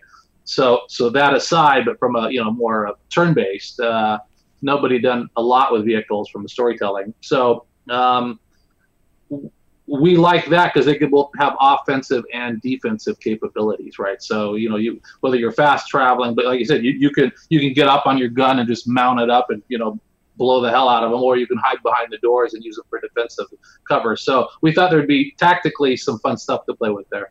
It's like how many honey badgers will we effectively be able to eliminate with these weapons that are mounted on on vehicles? That'd be great. We'll just have to make bigger honey badgers. Ah. I'm I'm looking forward to it. Um, is it quarter four 2019 estimated delivery? Yeah, yeah, Excellent. yeah. Yeah, no, they're making great progress. And yeah, you said you like narrative. I mean, a lot of the writing Yes. team who was on Torment is on this product, and you know, George worked on Fallout New Vegas, and Right. Chris, you know, and Chris Avellone, and you know, we got uh, we got we got a super writing team on it. I love Chris. I had to educate some people who were watching my E3 stream on who Chris was when he came out. I'm just like, I'm like, go and read a book, do some. I don't know. It's like I don't. Ha- why do I have to tell you who these people? are? You should know. Yeah, Chris, is great. He's he, he's our he's our eccentric rock star. oh, of course. So, what are your thoughts? I guess if I can get a little bit in there, what what are your thoughts on on Fallout coming out, the new Fallout stuff? Do you have any opinions Uh, on it? Well, gosh, I, you know, I, I, I, get asked that a lot, and I, I don't Oh, want you? to, uh, Mm. to, to. Well, I don't know. I, I guess I, I'm all for experimentation. So, you know, uh, I, I guess I, I, you know, let, let's see how it feels. Really, you know, I mean, clearly it's not what the what the Fallout's were born to be. Right. Uh, so, so you know, I, I understand the kind of the reaction to that. I don't think it's going to make future Fallout's stop, right? So, so it's not that they're going to go away. Uh, they want to experiment in a new category with it. You know, let's see how it feels. Pretty unbiased. I wish I could be that unbiased. I mean, I think that's the best. It's the best way to view It it, is. because I think most of the negativity around the games like release is just people they want. They're so passionate for the franchise, they want the game that they want, I know. and you know it's not that, and they're just like, oh, but I wanted this. It's like, well, you haven't even played this one yet, so like, chill out, give it a minute. Yeah, people they want. I mean, you know, yeah, because they'll say, "Well, why didn't you put your efforts to just giving us another Fallout 5? You know, you know, why, you know, why are you doing this?" But Sure. it could be different teams, different dynamics. You know, you, you don't want you don't you know how how fast you want to do it in between sequels. You know, there's consideration time. uh, You know, so there's a lot of different things. But I I, I have to say, when, when when Fallout 4 came out and I saw the the uh, the shelter building, I went, okay, I know exactly where this is going. oh yeah. As soon as I saw that, I'm like, okay, this I know I know what's happening here. Yeah, we all knew what was happening there. oh. Uh, what else have you guys been playing lately? Anyone else playing anything new? Um, I tried out Battlerite Royale. Ah, Um, I actually really liked Battlerite on its own, uh, which is a 3v3, I think, in like a small arena, um, a top down game. And uh, Battlerite itself was really fun, but I don't think it ever really took off. Um, and so they've done what, you know, a lot of companies have done and uh, took the exact same concept but made it a Battle Royale. Um, there are some aspects to it that remind me of the fuck. What's the battle royale game that was Realm Royale? oh, okay, Um, gotcha. the one that was like very like magic like fantasy based Right. uh, they did some things with it that remind me of that like um, you you find um, like spheres that you break and inside will be abilities and you can grab like the abilities and um, and it'll stack. So say that you have like the base form of that ability. If you find you can find like a better version of it and uh, and have like a leveled up version as long as you find it um, so it tries to sort of replicate in other battle royale games when you have better and better armor you know you can have better and better versions of your abilities um, so right now it's only duos so you can only you can play with like one other person Mm. it's like surprisingly very difficult because it it's difficult in the, in a way that reminds me of playing a MOBA. Like like when I'm in combat, I feel like I'm suddenly playing like League or something where I I run out and I get overwhelmed like instantly if I don't know what my abilities do or how to use them properly, you know. Um, but the game does a good job of saying like these are characters that are more beginner friendly. Try using them, you know. And uh, everybody does like very different things but it's it's pretty fun. I think it was um, 15 teams to start, so you start with 30 people, so it's not huge. The games don't take super long, um, but but playing it just in general, it feels it feels nice to play. I just need to be better with anybody, any character. I need to be better with literally any character.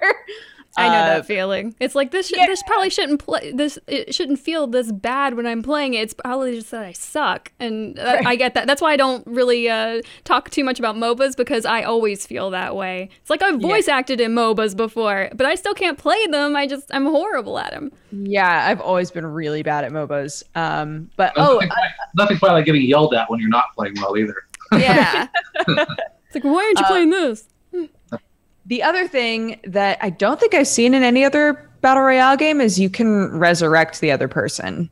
So it's only on the outsides of the map, but as long as it's like kind of early in the game, there will be resurrection areas that are available to you. So if you if like you and your buddy get into a fight and you're able to escape and they die, you have the possibility of bringing them back in the early game. Um, but you have to like seek out the resurrection spot.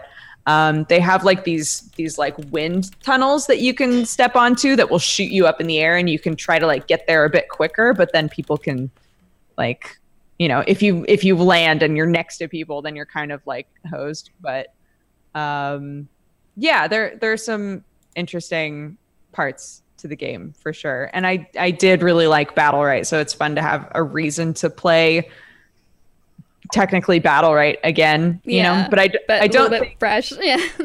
Yeah, but it is like a separate game. So if you have Battlerite. Right already, it's not like a new game mode. It's like a separate thing. I'm trying to remember. I'm waiting for Teletubbies Royale. Very excited about that. It's Oh, coming. yeah, it's it is. happening. I mean, it's just a matter of time, right? Yep. Tinky Winky a little overpowered, but that's fine. That's Yeah. fine.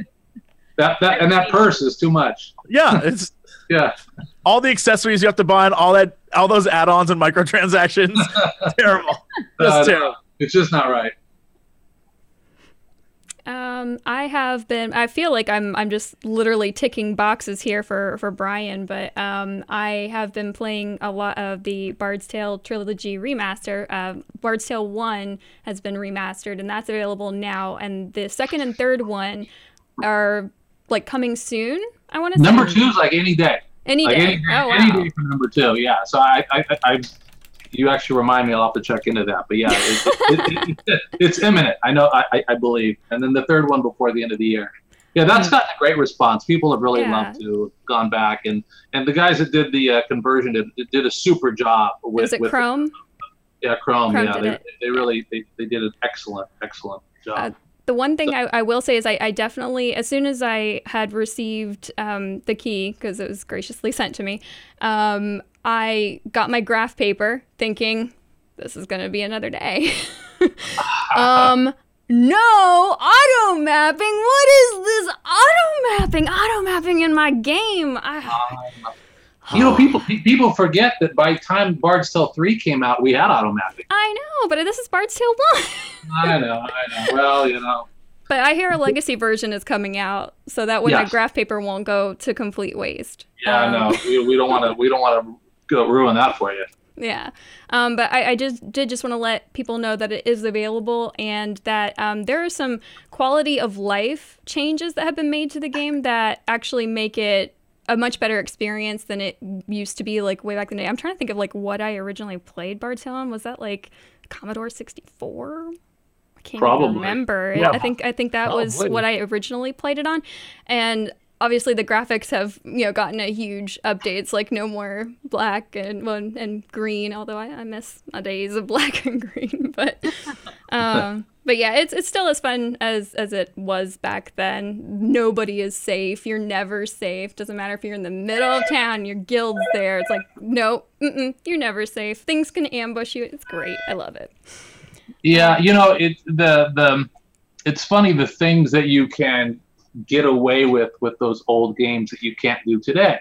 You know that like you know as you know with that game, you know we you could spend I don't know half an hour creating your six party members, go Yeah, outside the door, and and re-rolling then we just then we just kill you right on the spot, like right when you get out, right? And so you there's a half an hour gone, and then if you want to save the game, you have to you know you have to make it back, which yeah you could also lose another hour there. If you do that with modern games, you know they- you'd be crucified, right? oh but yes because it's a throwback, you know, you're allowed, allowed to, to, to, to do that. that. That was kind of a debate, you know, we had with Bard's Tale 4, which was like, okay, we wanted to create a friction, right? We're not going to make you go all the way back to the guild to save. People would kill us for that. But we didn't want to allow you to save game anywhere because uh, you'd save scum it and there wouldn't be the risk. So that's why we did the save points. But those turn out are very controversial because some people go, I want to save game anywhere because that's the way I the games work today.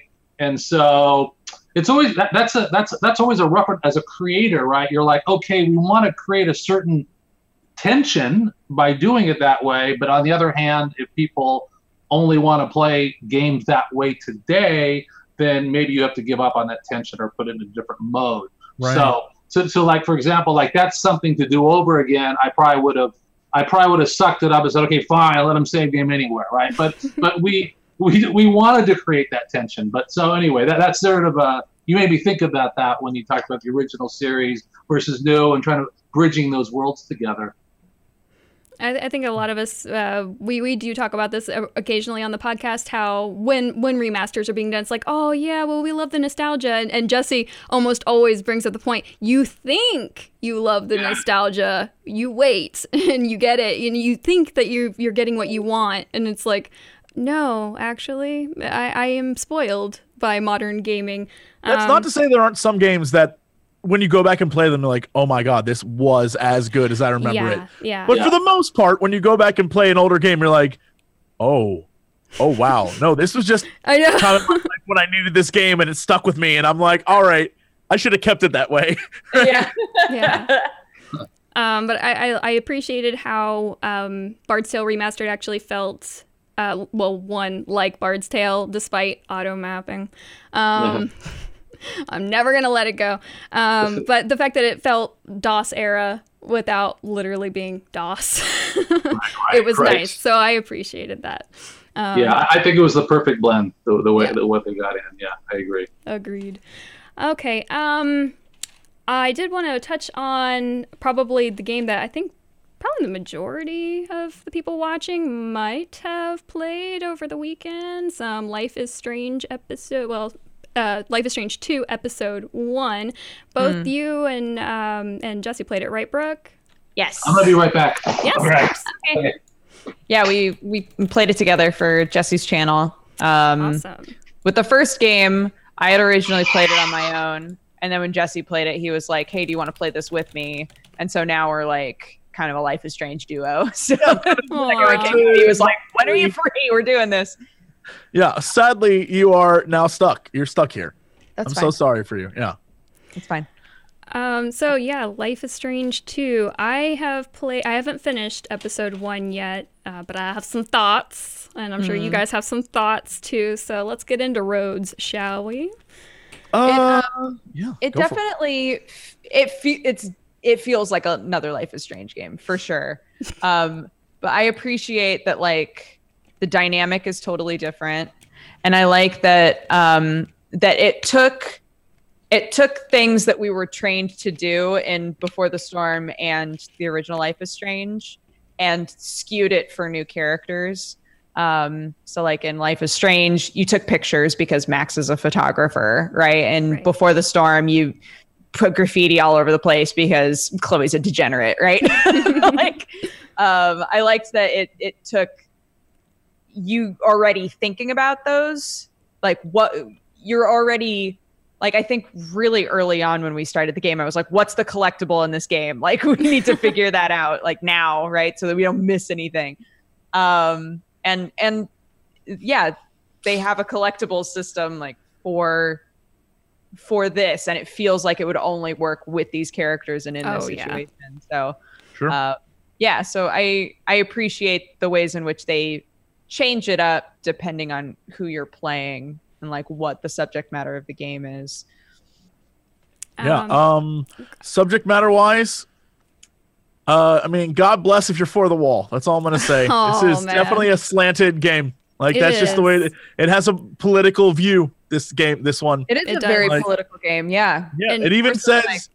There's even a scene where one of the characters is like, you know, I'm not even into all the politics, and mhm. a character Brody's like, everything's politics, dude. I was like, oh, all right, here we go. Good luck. Good luck. If you this is not your vibe, so Yeah. um, that is it is all over it. But it has to do with like from Jump Street. This is a game about uh like an immigrant family. Although I guess the boys are born in America. i think they are Yeah. Um but the the mom is out of the picture. Who knows where she's at? The there is literal police violence. I mean like it is good luck y'all. Good luck. If this is if it's not your jam, you're not going to be down with this one. I think I think the political slant on things is actually probably the one thing that left a bad taste in my mouth because it was so black or white in the situation. Mm. It is either oh hey the you know the liberals are the good guys and anybody who's anything else bad guys. There was no in between. There was like no no in between. It no gray area for that at all. I like I tried to find that too. Uh I couldn't scene- feel it. there's As a libertarian involving- and as an independent, I'm just like, I just felt like, okay, so there's no, we don't exist. Like, We just like there's don't. a scene involving a guy who I think would probably be the libertarian dude in this Yeah. game. Um, and the entire time I was like looking over at Dodger, I'm like, you know what? There's, I feel like this could be a David character, and that Mm-hmm. the way they're portraying him is he's like a hard ass, and he's like, you damn kids, I know what you did, and uh, like this is why we got to build the wall, like that kind of shit. Mhm. And I was like, he's coming off as an asshole, Yeah. but everything we've learned about him pri- like going into the scene mm, from his wife, you're like, oh well, he doesn't seem like an asshole. So I feel like this. It was one of those like Life is Strange David moments, is what I was trying to get. And then the more the scene went on, I was like, oh no, he's just a dick. Like, Yeah. No, he's just a piece of shit. I was like, okay, that's how they portray this guy. But I felt like there was there was a lot going on there where it could have been like, all right, sure, maybe. I don't know. No, but the more it went on, the more it went through the scene. I was like, no, he's just like a scumbag, this guy. So I don't yeah, it's definitely um I don't know. Clearly, by the way, clearly Chet, not cool that I'm using the word libertarian to describe someone who wants the wall. My bad, everyone. I literally don't care. literally do not care. Yeah, I was gonna say we don't want the wall. um, no, um, but I, I, I again, uh, I think it's it is brave, I guess, to to take a political slant in your game. Um, I just. I, I, I haven't really read too much about Life is Strange 2 without hearing about the political slant. And that's the concern I have. I'm not hearing about the game being good or bad. I'm hearing nothing but politics about it. And that is drowning out all of the reaction.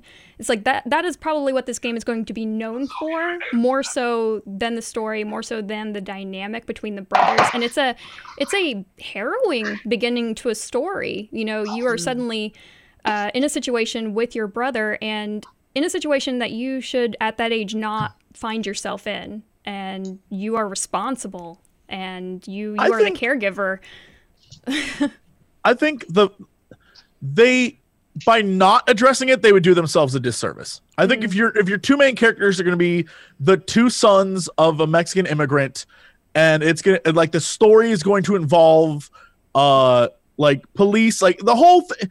If you're going to start, that's your basis for starting. By not including modern day politics, you're doing a disservice to the world that you're trying to set up.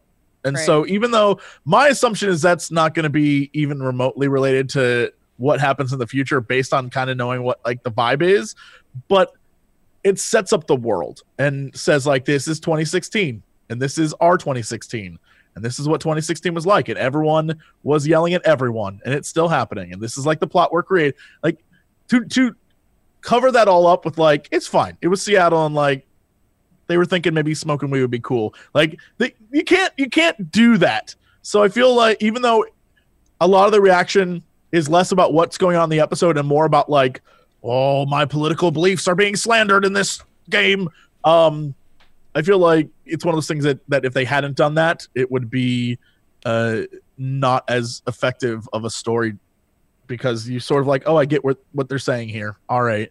Even if you disagree you're like okay i understand what this is. So i don't know. That's just my point of view. Well, for this just being episode one, I think that was just. I mean, you're right. You know, when you're establishing, you know, a world, you do need to start with that out right in the front. Otherwise, you know, coming back to it in episode two or three, that would have been weird. like, definitely get it going out of the gate if you're going to do it at all. I just found it very.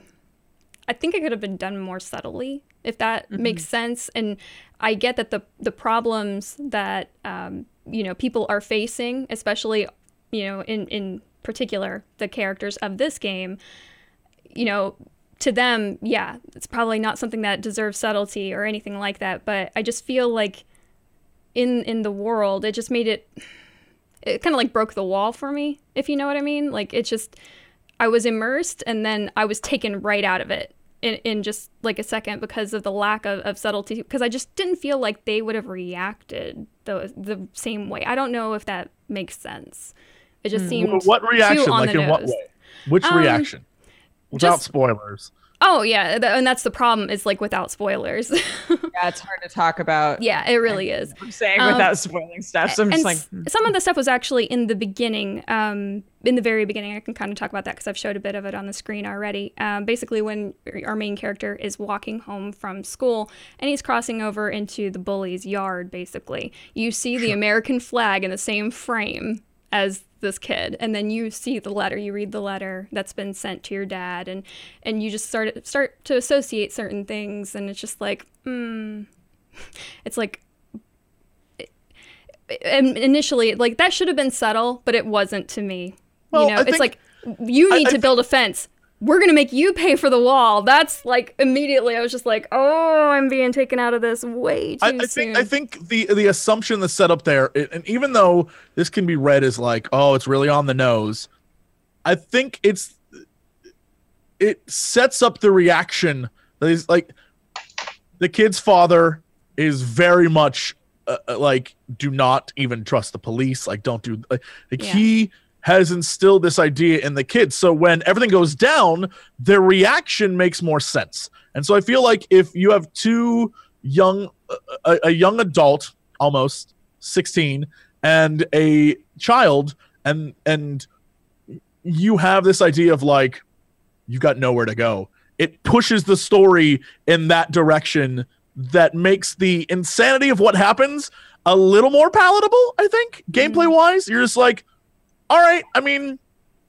i guess you i guess it comes from like my life that i would be like yo i just go to the cops but i guess if the and, and plot me too i was just like but, but, but again, I guess if the story is like, you know, you come from a different culture that they're they're very much saying this is what is happening in this Right. household. Um, you can understand why they'd be like, God, no, no, that is the exact opposite thing I want to do. I think that's what they're trying to set up. I, I feel like um, it, it is what they've created is nuanced, but because it's such a big topic and like everything about it is on the nose because we're living through it right now and sort of like we see it with the perspective of like oh my god this is a real it's not like a game where they aren't covering mccarthyism or some shit where it's like in the past and everyone sort of has the historical perspective on shit. It's everything happening right now. And so everyone is just emotional about everything. And so everyone's taking things that are happening in the game just like a little bit too like tensely. And Mm. so they don't see perspective of what the storytellers are trying to do. Uh but yeah there's a lot of things in the game where where from like in my reality i'd be just like oh no i would not do that. I would not do that at all. But you just have to you know you're going on the adventure of what the story they're trying to tell. So Yeah, and, and that's the thing is like, do you feel hostage to the story that they're trying to tell? They have, you know, the idea that, you know, choices matter, but the illusion of choice is something that we've talked about probably before in Life Oh, is Strange in general. Like, there is no peaceful way out if they want you to have a, a, a plot point, turning point, you know, in the story, because that is the story that they've designed. Um, Well, at I points, Uh, I, I haven't felt like that. I just, I'm, I'm putting it out there. I'm just asking if anybody else has felt that. I think way. it's always it's all illusion, right? Like the mm-hmm. whole they're telling you a linear story, and then at the end you're probably going to get one of two endings, and then a bunch of little moments along the way are going to be different, and maybe there's a scene or two you will not see, right? But at the end of the day, it's Overall, just a Same story. story for everyone. Yeah. So I think like even even though you'll miss a thing or two, like there's a, a scene where they're building a camp for the night, Right. and the process of getting to that scene is there's like four or five ways you can finish that scene. The way you can like get to them bedding down. And along the way there's a million little things you can do and you can miss some. You can find others depending on choices you make. But at the end of the day they're still going to go to bed under the stars. Like it's Right. still going to happen but the the way you get there can change and the the relationship between you and your brother can change and i feel like that's the key to the game uh, is the, the the brothers and how they react and there's definitely 100% at least so far is a choice you can make throughout the entire game of how you play the older brother that affects the younger brother right. in a big way and so i think that's that's an interesting thing to focus on when it comes to the mechanics of the game they've created but yeah i mean it definitely this is a game that from jump street from the beginning is like we're going to cover topical political Yeah. social issues get over it.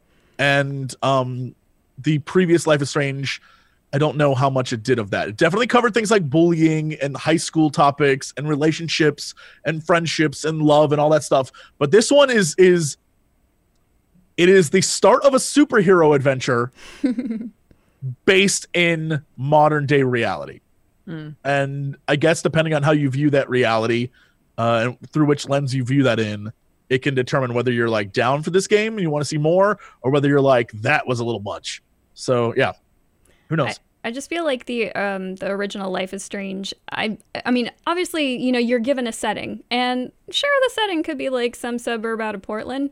You know, why not? But it just didn't. It never because of the supernatural events that would take place. It never felt like a you know this real world. Sure, maybe a version of a real world somewhere, but it didn't seem as I don't know, like real to me. Um, so games for me are usually an escape and I just didn't feel like I was really escaping much diving Oh, into this one. We've had plenty of people in the comments being like, "This is a little too close to home for me," which is totally understandable. But I do wonder if um, I I think that it was Jesse who said it, maybe.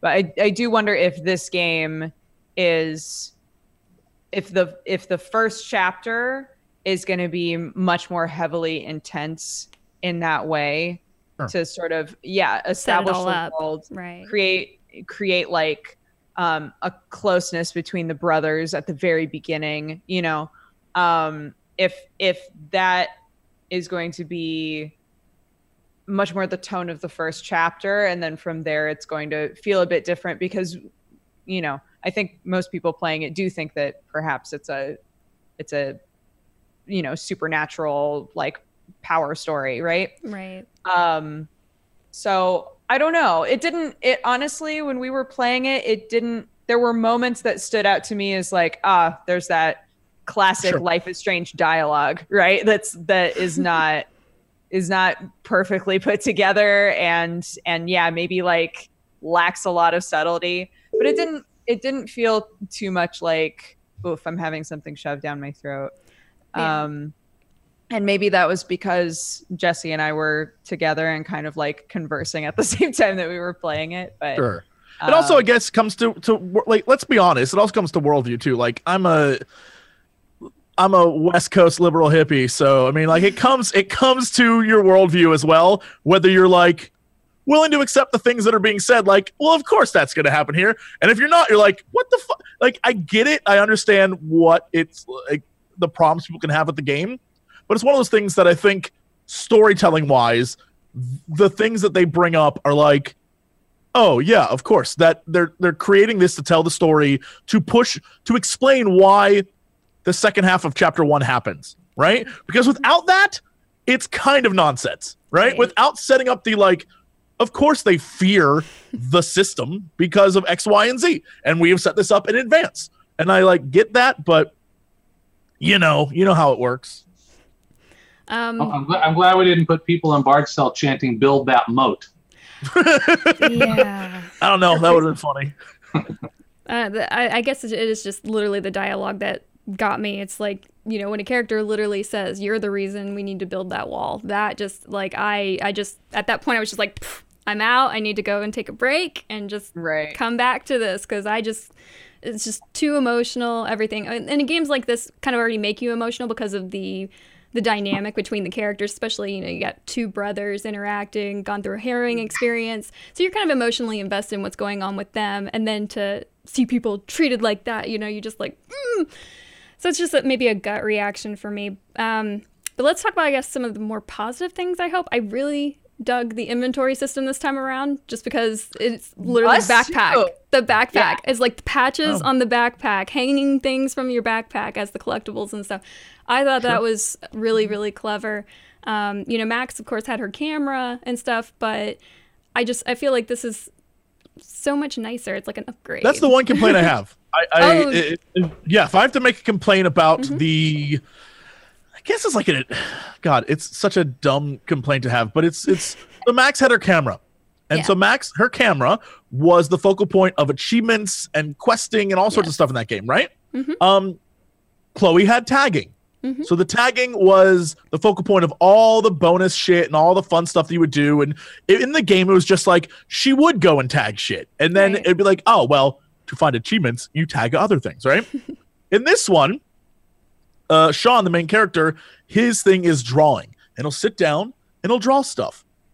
That plays no role in any bonus content or achievements or anything. Literally, it just adds to your notebook and gives you a scene of him like, hmm, I wonder what I should draw. And he starts drawing. The drawing mechanic is fun because it like kind of feels like you're sketching into the notebook, right? Right. But the actual bonus stuff, unlocking things to put on your backpack, unlocking stickers, whatever, has nothing to do with that. It's all random found stuff. It's you looked in the right place, or you threw a stick the exact right number of times, or things that do not reflect in any way. So the the when we finished the chapter, what I felt like after I was done was like all the bonus content. I had no clue how to get it. Only after finishing, I'm like, oh, okay, I kind of see what I was supposed to do. In previous Life of Strange things, it was like Chloe needs the right shot, or uh, uh, Right. Max needs the right angle for the right shot, and that's how you get that bonus. Max needs, or uh, Chloe needs to tag a thing a certain way, or like move a thing to then tag a thing, right? But everything Mhm. related to stuff that was a, this does not have that at all, and I feel like that's a lost opportunity because the dude draws. So like, right. Make his bonus stuff drawing. Yeah. What is the? I don't understand why there's two separate things there. It's I thought that was bizarre. Yeah, I just I, I liked the idea that your stuff, you know, your patches and things were applied to your backpack because it's literally the the only thing he has. Like that is that is everything that they have, and I just I, I liked them utilizing it. But yeah, I I totally get where you're coming from. I don't like missing out on collectible things either. But then again, I used to play so many games where you know Easter eggs and collectible things were something that was not explained to you beforehand. So maybe I'm just a little more forgiving about that. Sure, of course. Um, trying to think of like what else I wanted to talk about with Life is Strange. Um, I The do- voice is great. the voice acting are is great. great. Um, although I do find that I maybe it's just because I connected more with Max in the initial Life is Strange. Just felt like they were a more well-rounded character. Like you were introduced to Max a little more thoroughly than than initially than you are with Sean. Because I feel like you you meet like what two people in the beginning. Um, you know, Yeah. you know, and that's that's it. Whereas with Max, you know, as soon as you got into the game, you had an entire hallway full of people. You had, you know, the dorms and the quad full of people, and you went and you talked to them and you learned about them and who they were. I felt like a big disconnect with Sean in the beginning because there I- wasn't a lot of that. I It is think that Isolation story though. Yes, and and Yeah, yeah, yeah.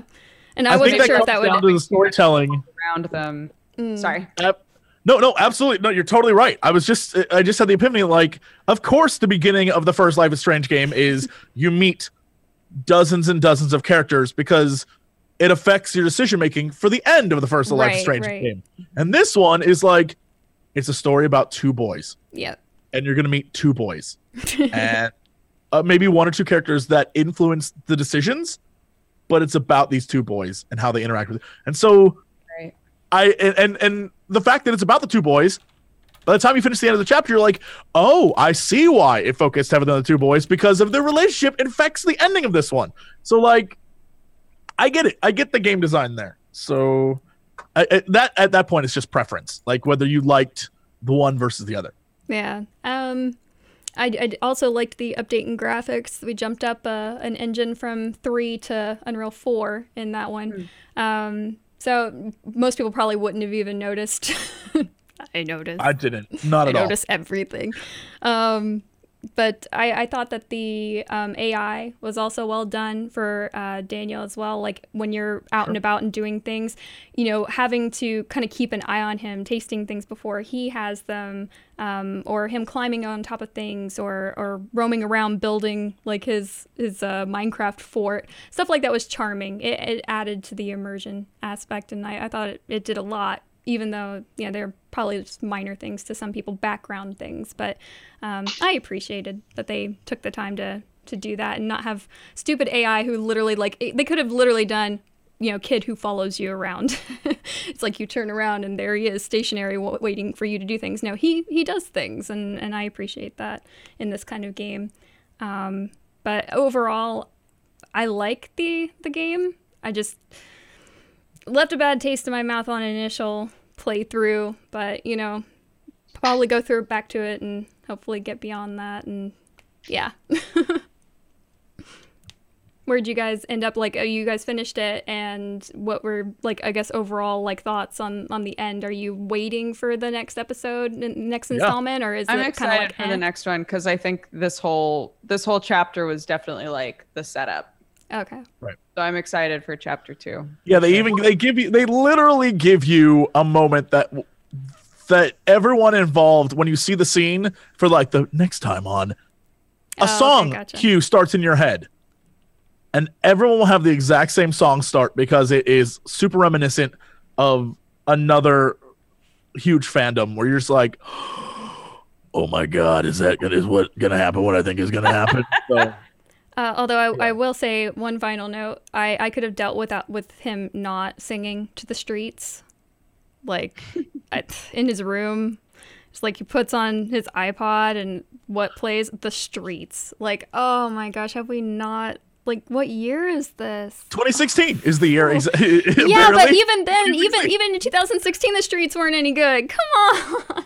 Damn, I just- damn. yeah, him singing along with it, I was just like, oh no, no, no, sweet summer child, no, please don't. Um, yeah, so Life is Strange, uh, episode one, out now, and yeah. Um, I guess we should probably move on because we only have like 15 minutes left of what you guys are looking forward to playing. Are you guys, you know, psyched for anything in I particular? want to know. I want to know what Brian's looking forward to playing. Like, what is Yeah, on your right. radar coming down the pipeline? What are you jazzed for? I, like I was saying earlier, Red Dead Redemption 2. I mean, I, I you know, it's kind of not very original since it seems like everybody's excited about that. But you know, anybody they spend years and years on these things, and they spend you know probably close to a hundred million dollars making these products, which by the way blows my mind when I think about. Uh, The original budget for Bard's Tale was 30 grand, to just to, to give you an idea where we've come from. So anyway, but my point is that, that to, see what they do and and and the, and the kind of story they tell and and the sort of the, the detail I, i'm i just i'm as as a as a creative person i'm always awed by it. And i and i and i love to see what they do. So i mean it, it ha- it's it's top of my list Right. I think for a lot of people, they're already slating this as their potential game of the year. They're just they're they're already like calling it, and they haven't even played it yet. They're just like everything I've seen of it looks amazing.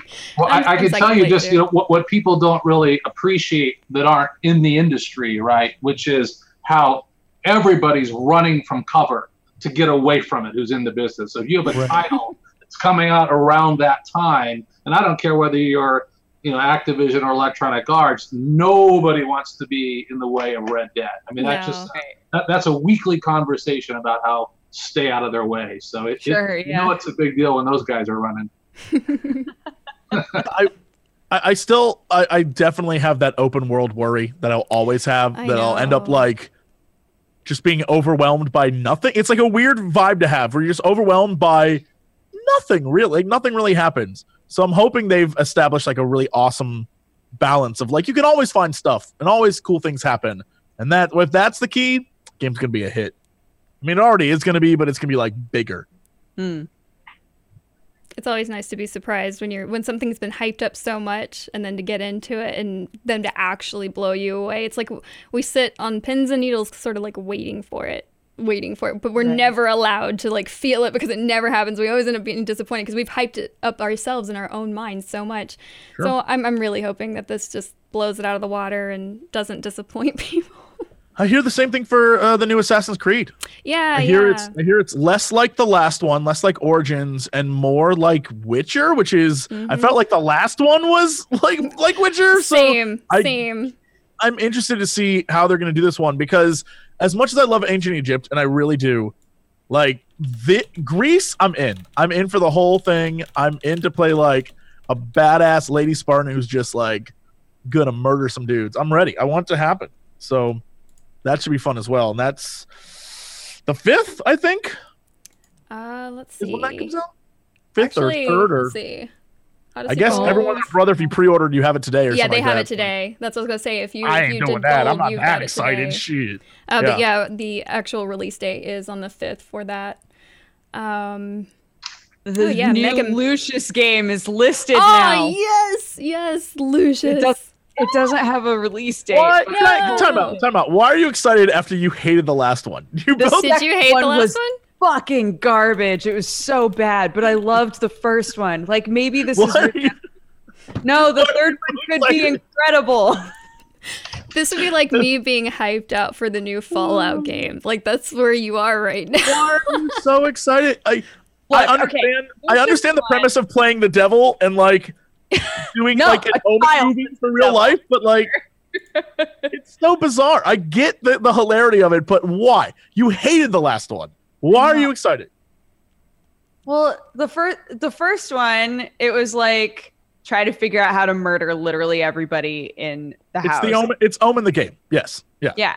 And then the second one was just like it was buggy and it was awful The and like AI was like the AI was terrible. So this one, what if they're like, all right, like the the pictures, the pictures what go to so many different places, and I'm like, are we gonna murder everyone on Earth? What if? No. What? No. No. Yeah. Go play Plague Inc. And if that's what you want to do, go. Hey, go play a I game where have you create a been- virus. I have been playing so much Plague Inc. That has been like my my iPad consistent thing. Like I've been I I'm actually like actively tweeting the devs. It's like beat this, beat that, beat the, and they're, they're just like, okay, well, how about beat this? And I'm just like, yeah, beat that, and I'll spend all night beating the stupid stage that they're like, What but do you, you name can't your beat this on. viruses? I actually name almost all of them TB. Aw. Always It's already have. in the game. Like when it's like tb wiped out a million people, I'm like, damn right you did. Right. um, sometimes I'll actually name it Reddit. Um, That's Uh, true. Those are good goofs too. there yeah. may or may not have been a time I may have called it Bethesda, but anyway, that's neither here I, nor I, there. don't, I don't know when a Resident Evil 8 is coming, but I can tell you that that is something I can't wait to play. I thought the last one was fantastic. I thought that that scene around the dinner table was just so brilliant. It was like, it, to me, the writers wrote, uh, watched a lot of episodes of Cops. I think when they put that together. I mean, Have it you was really well done. have you seen this the the footage or played any of the Resident Evil 2 remake? No, Oh no. man, It I'm is- so psyched for that. It is Resident Evil 2 with Resident Evil 5 gameplay mechanics with Resident Evil 7 graphics. Really, It is super cool.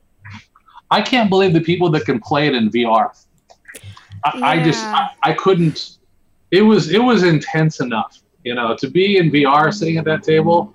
That would that would have been overwhelming. Yeah. The uh the original demo was called The Kitchen for that and and Rightfully No. so. hell no, that was not okay. That was Yeah. not an okay experience. Yeah. It was not fun. There, it was. They were like, "No, sit down and put this VR headset on." And I've never gone into any sort of appointment ever at E3 and heard people around me screaming and been like, "I'm not sure I want to do this." like, it was not okay. Yeah, yeah. that sucked.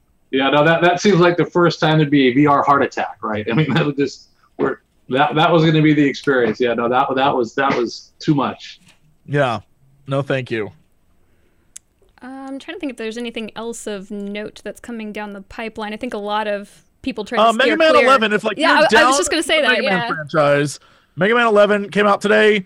Um, we played and beat all of it already. Um, Whoa, nice. Damn. it is a solid Yes. like if you're if you can do Mega Man, it's like a short game. It's like three hours maybe. Oh, okay. Um, but it is it's like a Mega Man that you would expect. It has your your your bosses.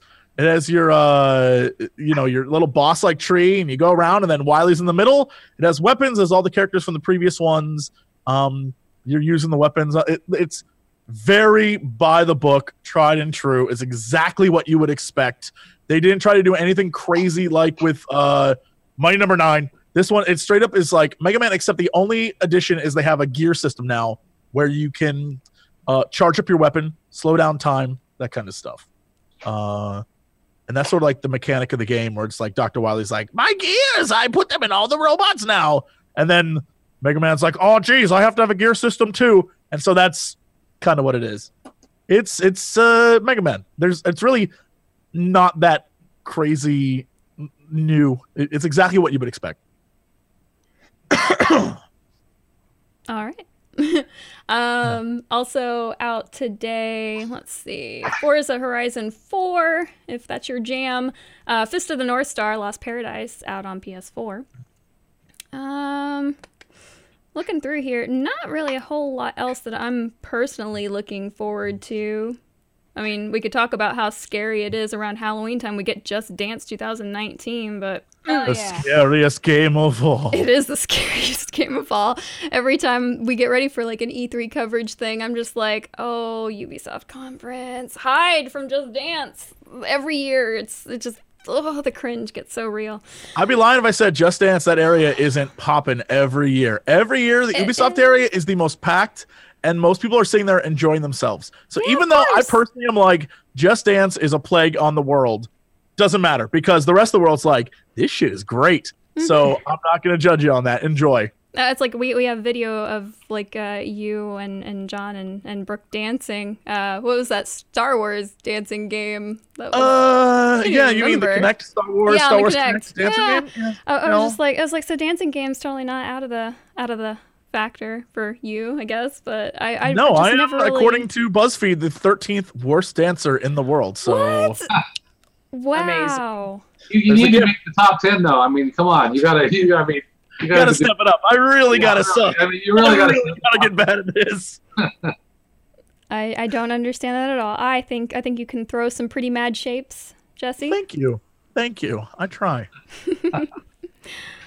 All right, so we are wrapping up here today. What's coming up on your channel, Jesse? What do you got going on this week?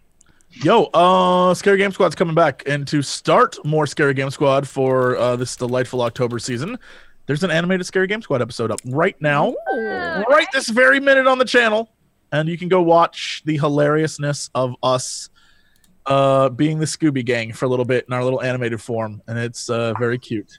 So Awesome. yeah, all that and more, and I guess uh, Mega Man 11 will be on the channel as well today. Nice. So that's that's it for me. Uh, what about you, Brooke? What do you have coming up on your channel this week? Um, just kind of the huge, I guess. We launched the um, the Pixelmon server, so uh, that's like a bunch of different streamers all together.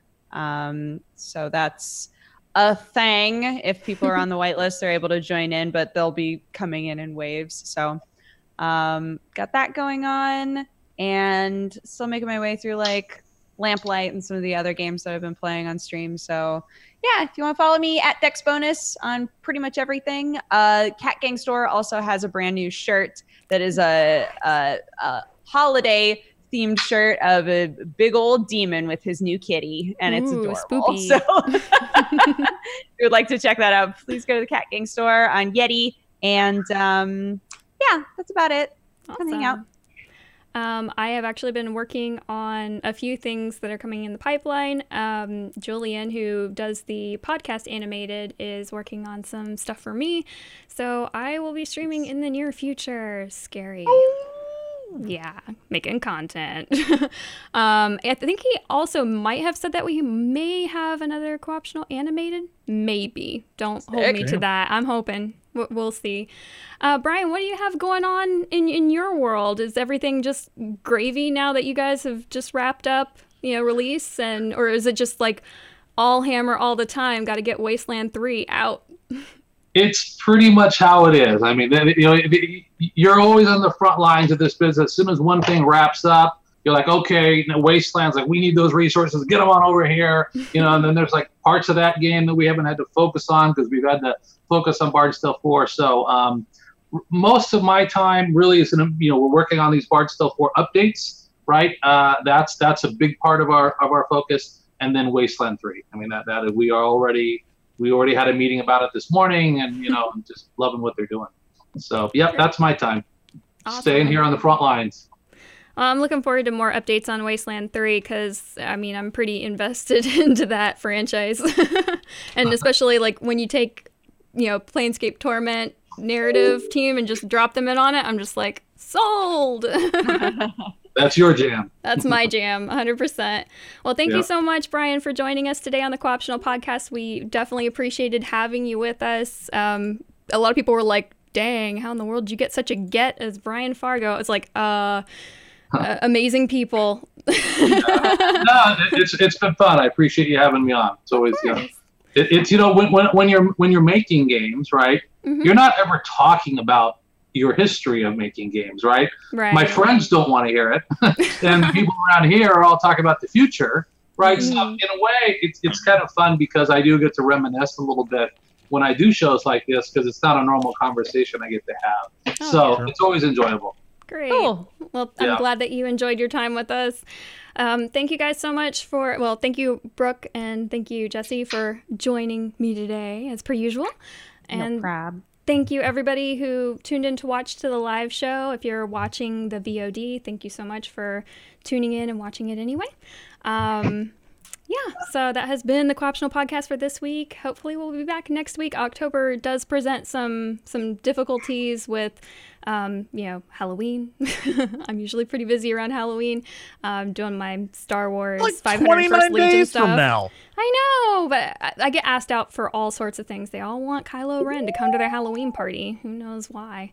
Um, I also have some travel that may be booked near the end of this month as well. So we'll see if it, if it ends up being like a Kren optional podcast at some point. Well, I don't I don't envy Jesse those Nope. weeks. He's just like, no, I'm out. That's it. What's happening? All right. Well, thank you guys so much for tuning in. It has been a blast as usual. Um, and we will Cool. see you next All right. time. See you guys. Thank you. Thank you. Everybody. Bye. Bye.